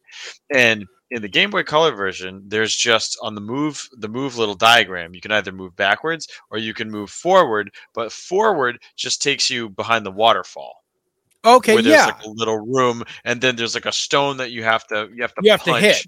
Yeah, okay, that's what I was thinking. out. Yeah, so that's there. It's behind the waterfall, which does not show up on the little move diagram as a place you can go. Okay. It just See, I always so that, I guess I, I I interpreted that as being a little where little this went. like a little little nook behind the the rocks. Like I I Mhm. guess I thought that was but yeah, that's what I was thinking. So Yeah. It appears that that that room is not in the Mac Venture version at all. Yeah, it doesn't So- seem like it. So maybe the NES was like, well, why does this go nowhere? Like, let's just make it go somewhere. I don't know. Right. But anyway, I do remember the rocks being on the ground um in the NES version, and I'm pretty sure you literally just need to get a rock to put in the sling, and I'm pretty sure that's how you kill the Cyclops later. I think that's Mhm. the only purpose for it. I'm, I'm pretty sure. Um anyway, I just thought that was Oh. insane. So um yeah, that's the Mac Venture series. Definitely uh very beloved games for me on the NES. Shadowgate, Uninvited, Deja Vu. One of these days I'll go back to Deja Vu, that's for sure. Yeah, yeah, yeah. yeah. I mean, I'd love to go through that one uh, all the way. I mean, uh, Garrett and I had played through like half of it. We still talk about it. It's just, uh, it was, it was cool. I mean, all those games are awesome. Hmm. Um, Yeah. but yeah, well, hey, Awesome. you know, we've we've really done a hell of a job here. Uh, But be, I think- before we, before we, before we go any further, I just want to mention real quick. sure, Do you, you guys remember uh, Worlds of Power from uh, the, those Nintendo books? Oh yeah. Yeah. So there don't. is a Shadowgate one yes. And it's called the, Before Shadowgate. yes, and I had it. oh, yeah, I uh, I owned the book, and it was written uh, with the, uh, they they consulted the guy that I mentioned that was like the original creator guy. Um, he it was written with his help, like to make it all kind of work together. I guess Right. that is really Huh. cool, though. Yeah, Yeah. I would love you to know, snag th- those again. Yeah. I mean, this one is like the most expensive one out of the bunch that they've released. Uh, so this one right now, I'm on eBay, and uh, someone is selling it for uh, one hundred and forty-four dollars. Oh my god.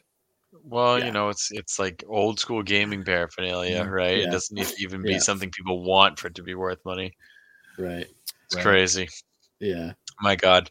Well, that's really neat, though. I, I hadn't, I didn't even really know anything about those books. Uh, all right, nice We- work, guys. We, we've pointed, we've clicked, We've clicked, and hopefully We've- you clicked and listened to us. And we we've Talk. all had an adventure, We did. We many did. adventures. We did.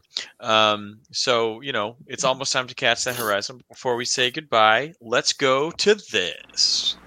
According to the clock, it's half past thirteen, so light a candle, uncork that cask of Amontillado, and dust off another tome from the bookshelf of the damned. Hey everybody, how's it going? Parasite Steve back on the mic again. I have for you tonight in this this spooky edition of Bookshelf of the Damned, a book that uh, I like to call by its title, and uh, its title is Sick House. Is written by Mr. Jeff Strand, pretty popular dude actually, as it as it turns out. Um, this this book is just it happens to be the last one I I read and I kind of enjoyed it and I, I thought I would bring it to y'all. It is a twist on a haunted house story. It's very different. Um, I will do what I always do. I will read from the uh the back of the book here and I'll read you a little synopsis by the author. This came out in 2018. Um the back of the book says it's a home invasion from beyond the grave in this novel of unrelenting terror from the Bram Stoker award nominated author of Pressure, Dweller, and Wolf Hunt. It doesn't seem like the perfect house, but screw it. It's good enough to rent it for a year. Unfortunately for Boyd, Adeline, and their two young daughters, it's immediately clear that they chose the wrong place. The nightmare begins with violent coughs and headaches. Food starts to rot almost as soon as they take it inside. A pet tarantula has gone missing, and some family members begin to exhibit creepy behavior. Then the ghosts arrive, and all hell breaks loose.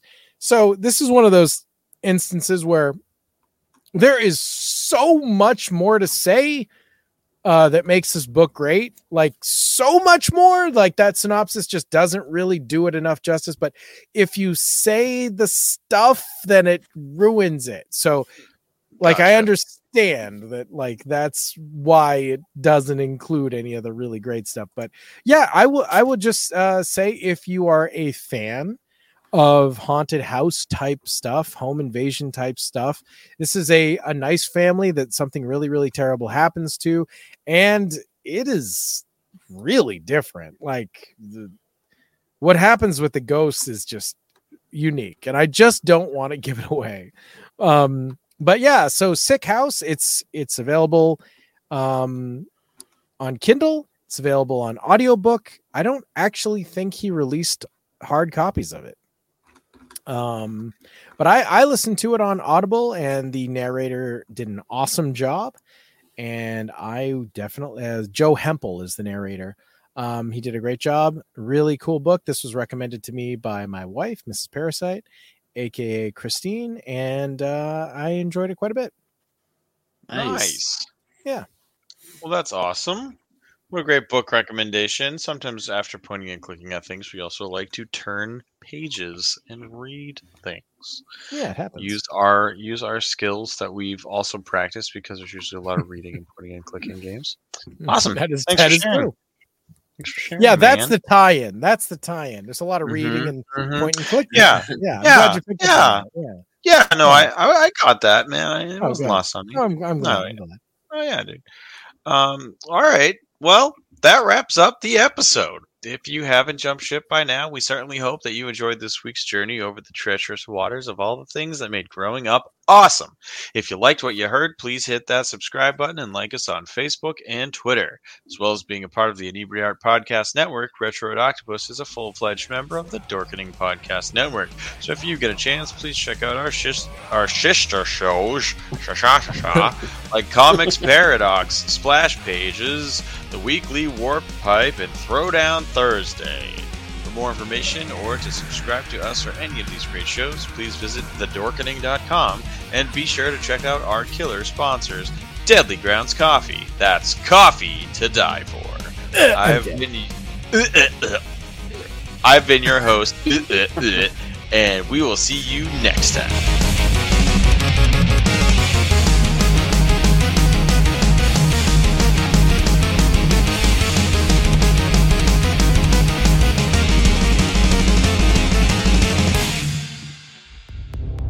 For more shows like the one you just heard, check out the Dorkening Podcast Network at thedorkening.com.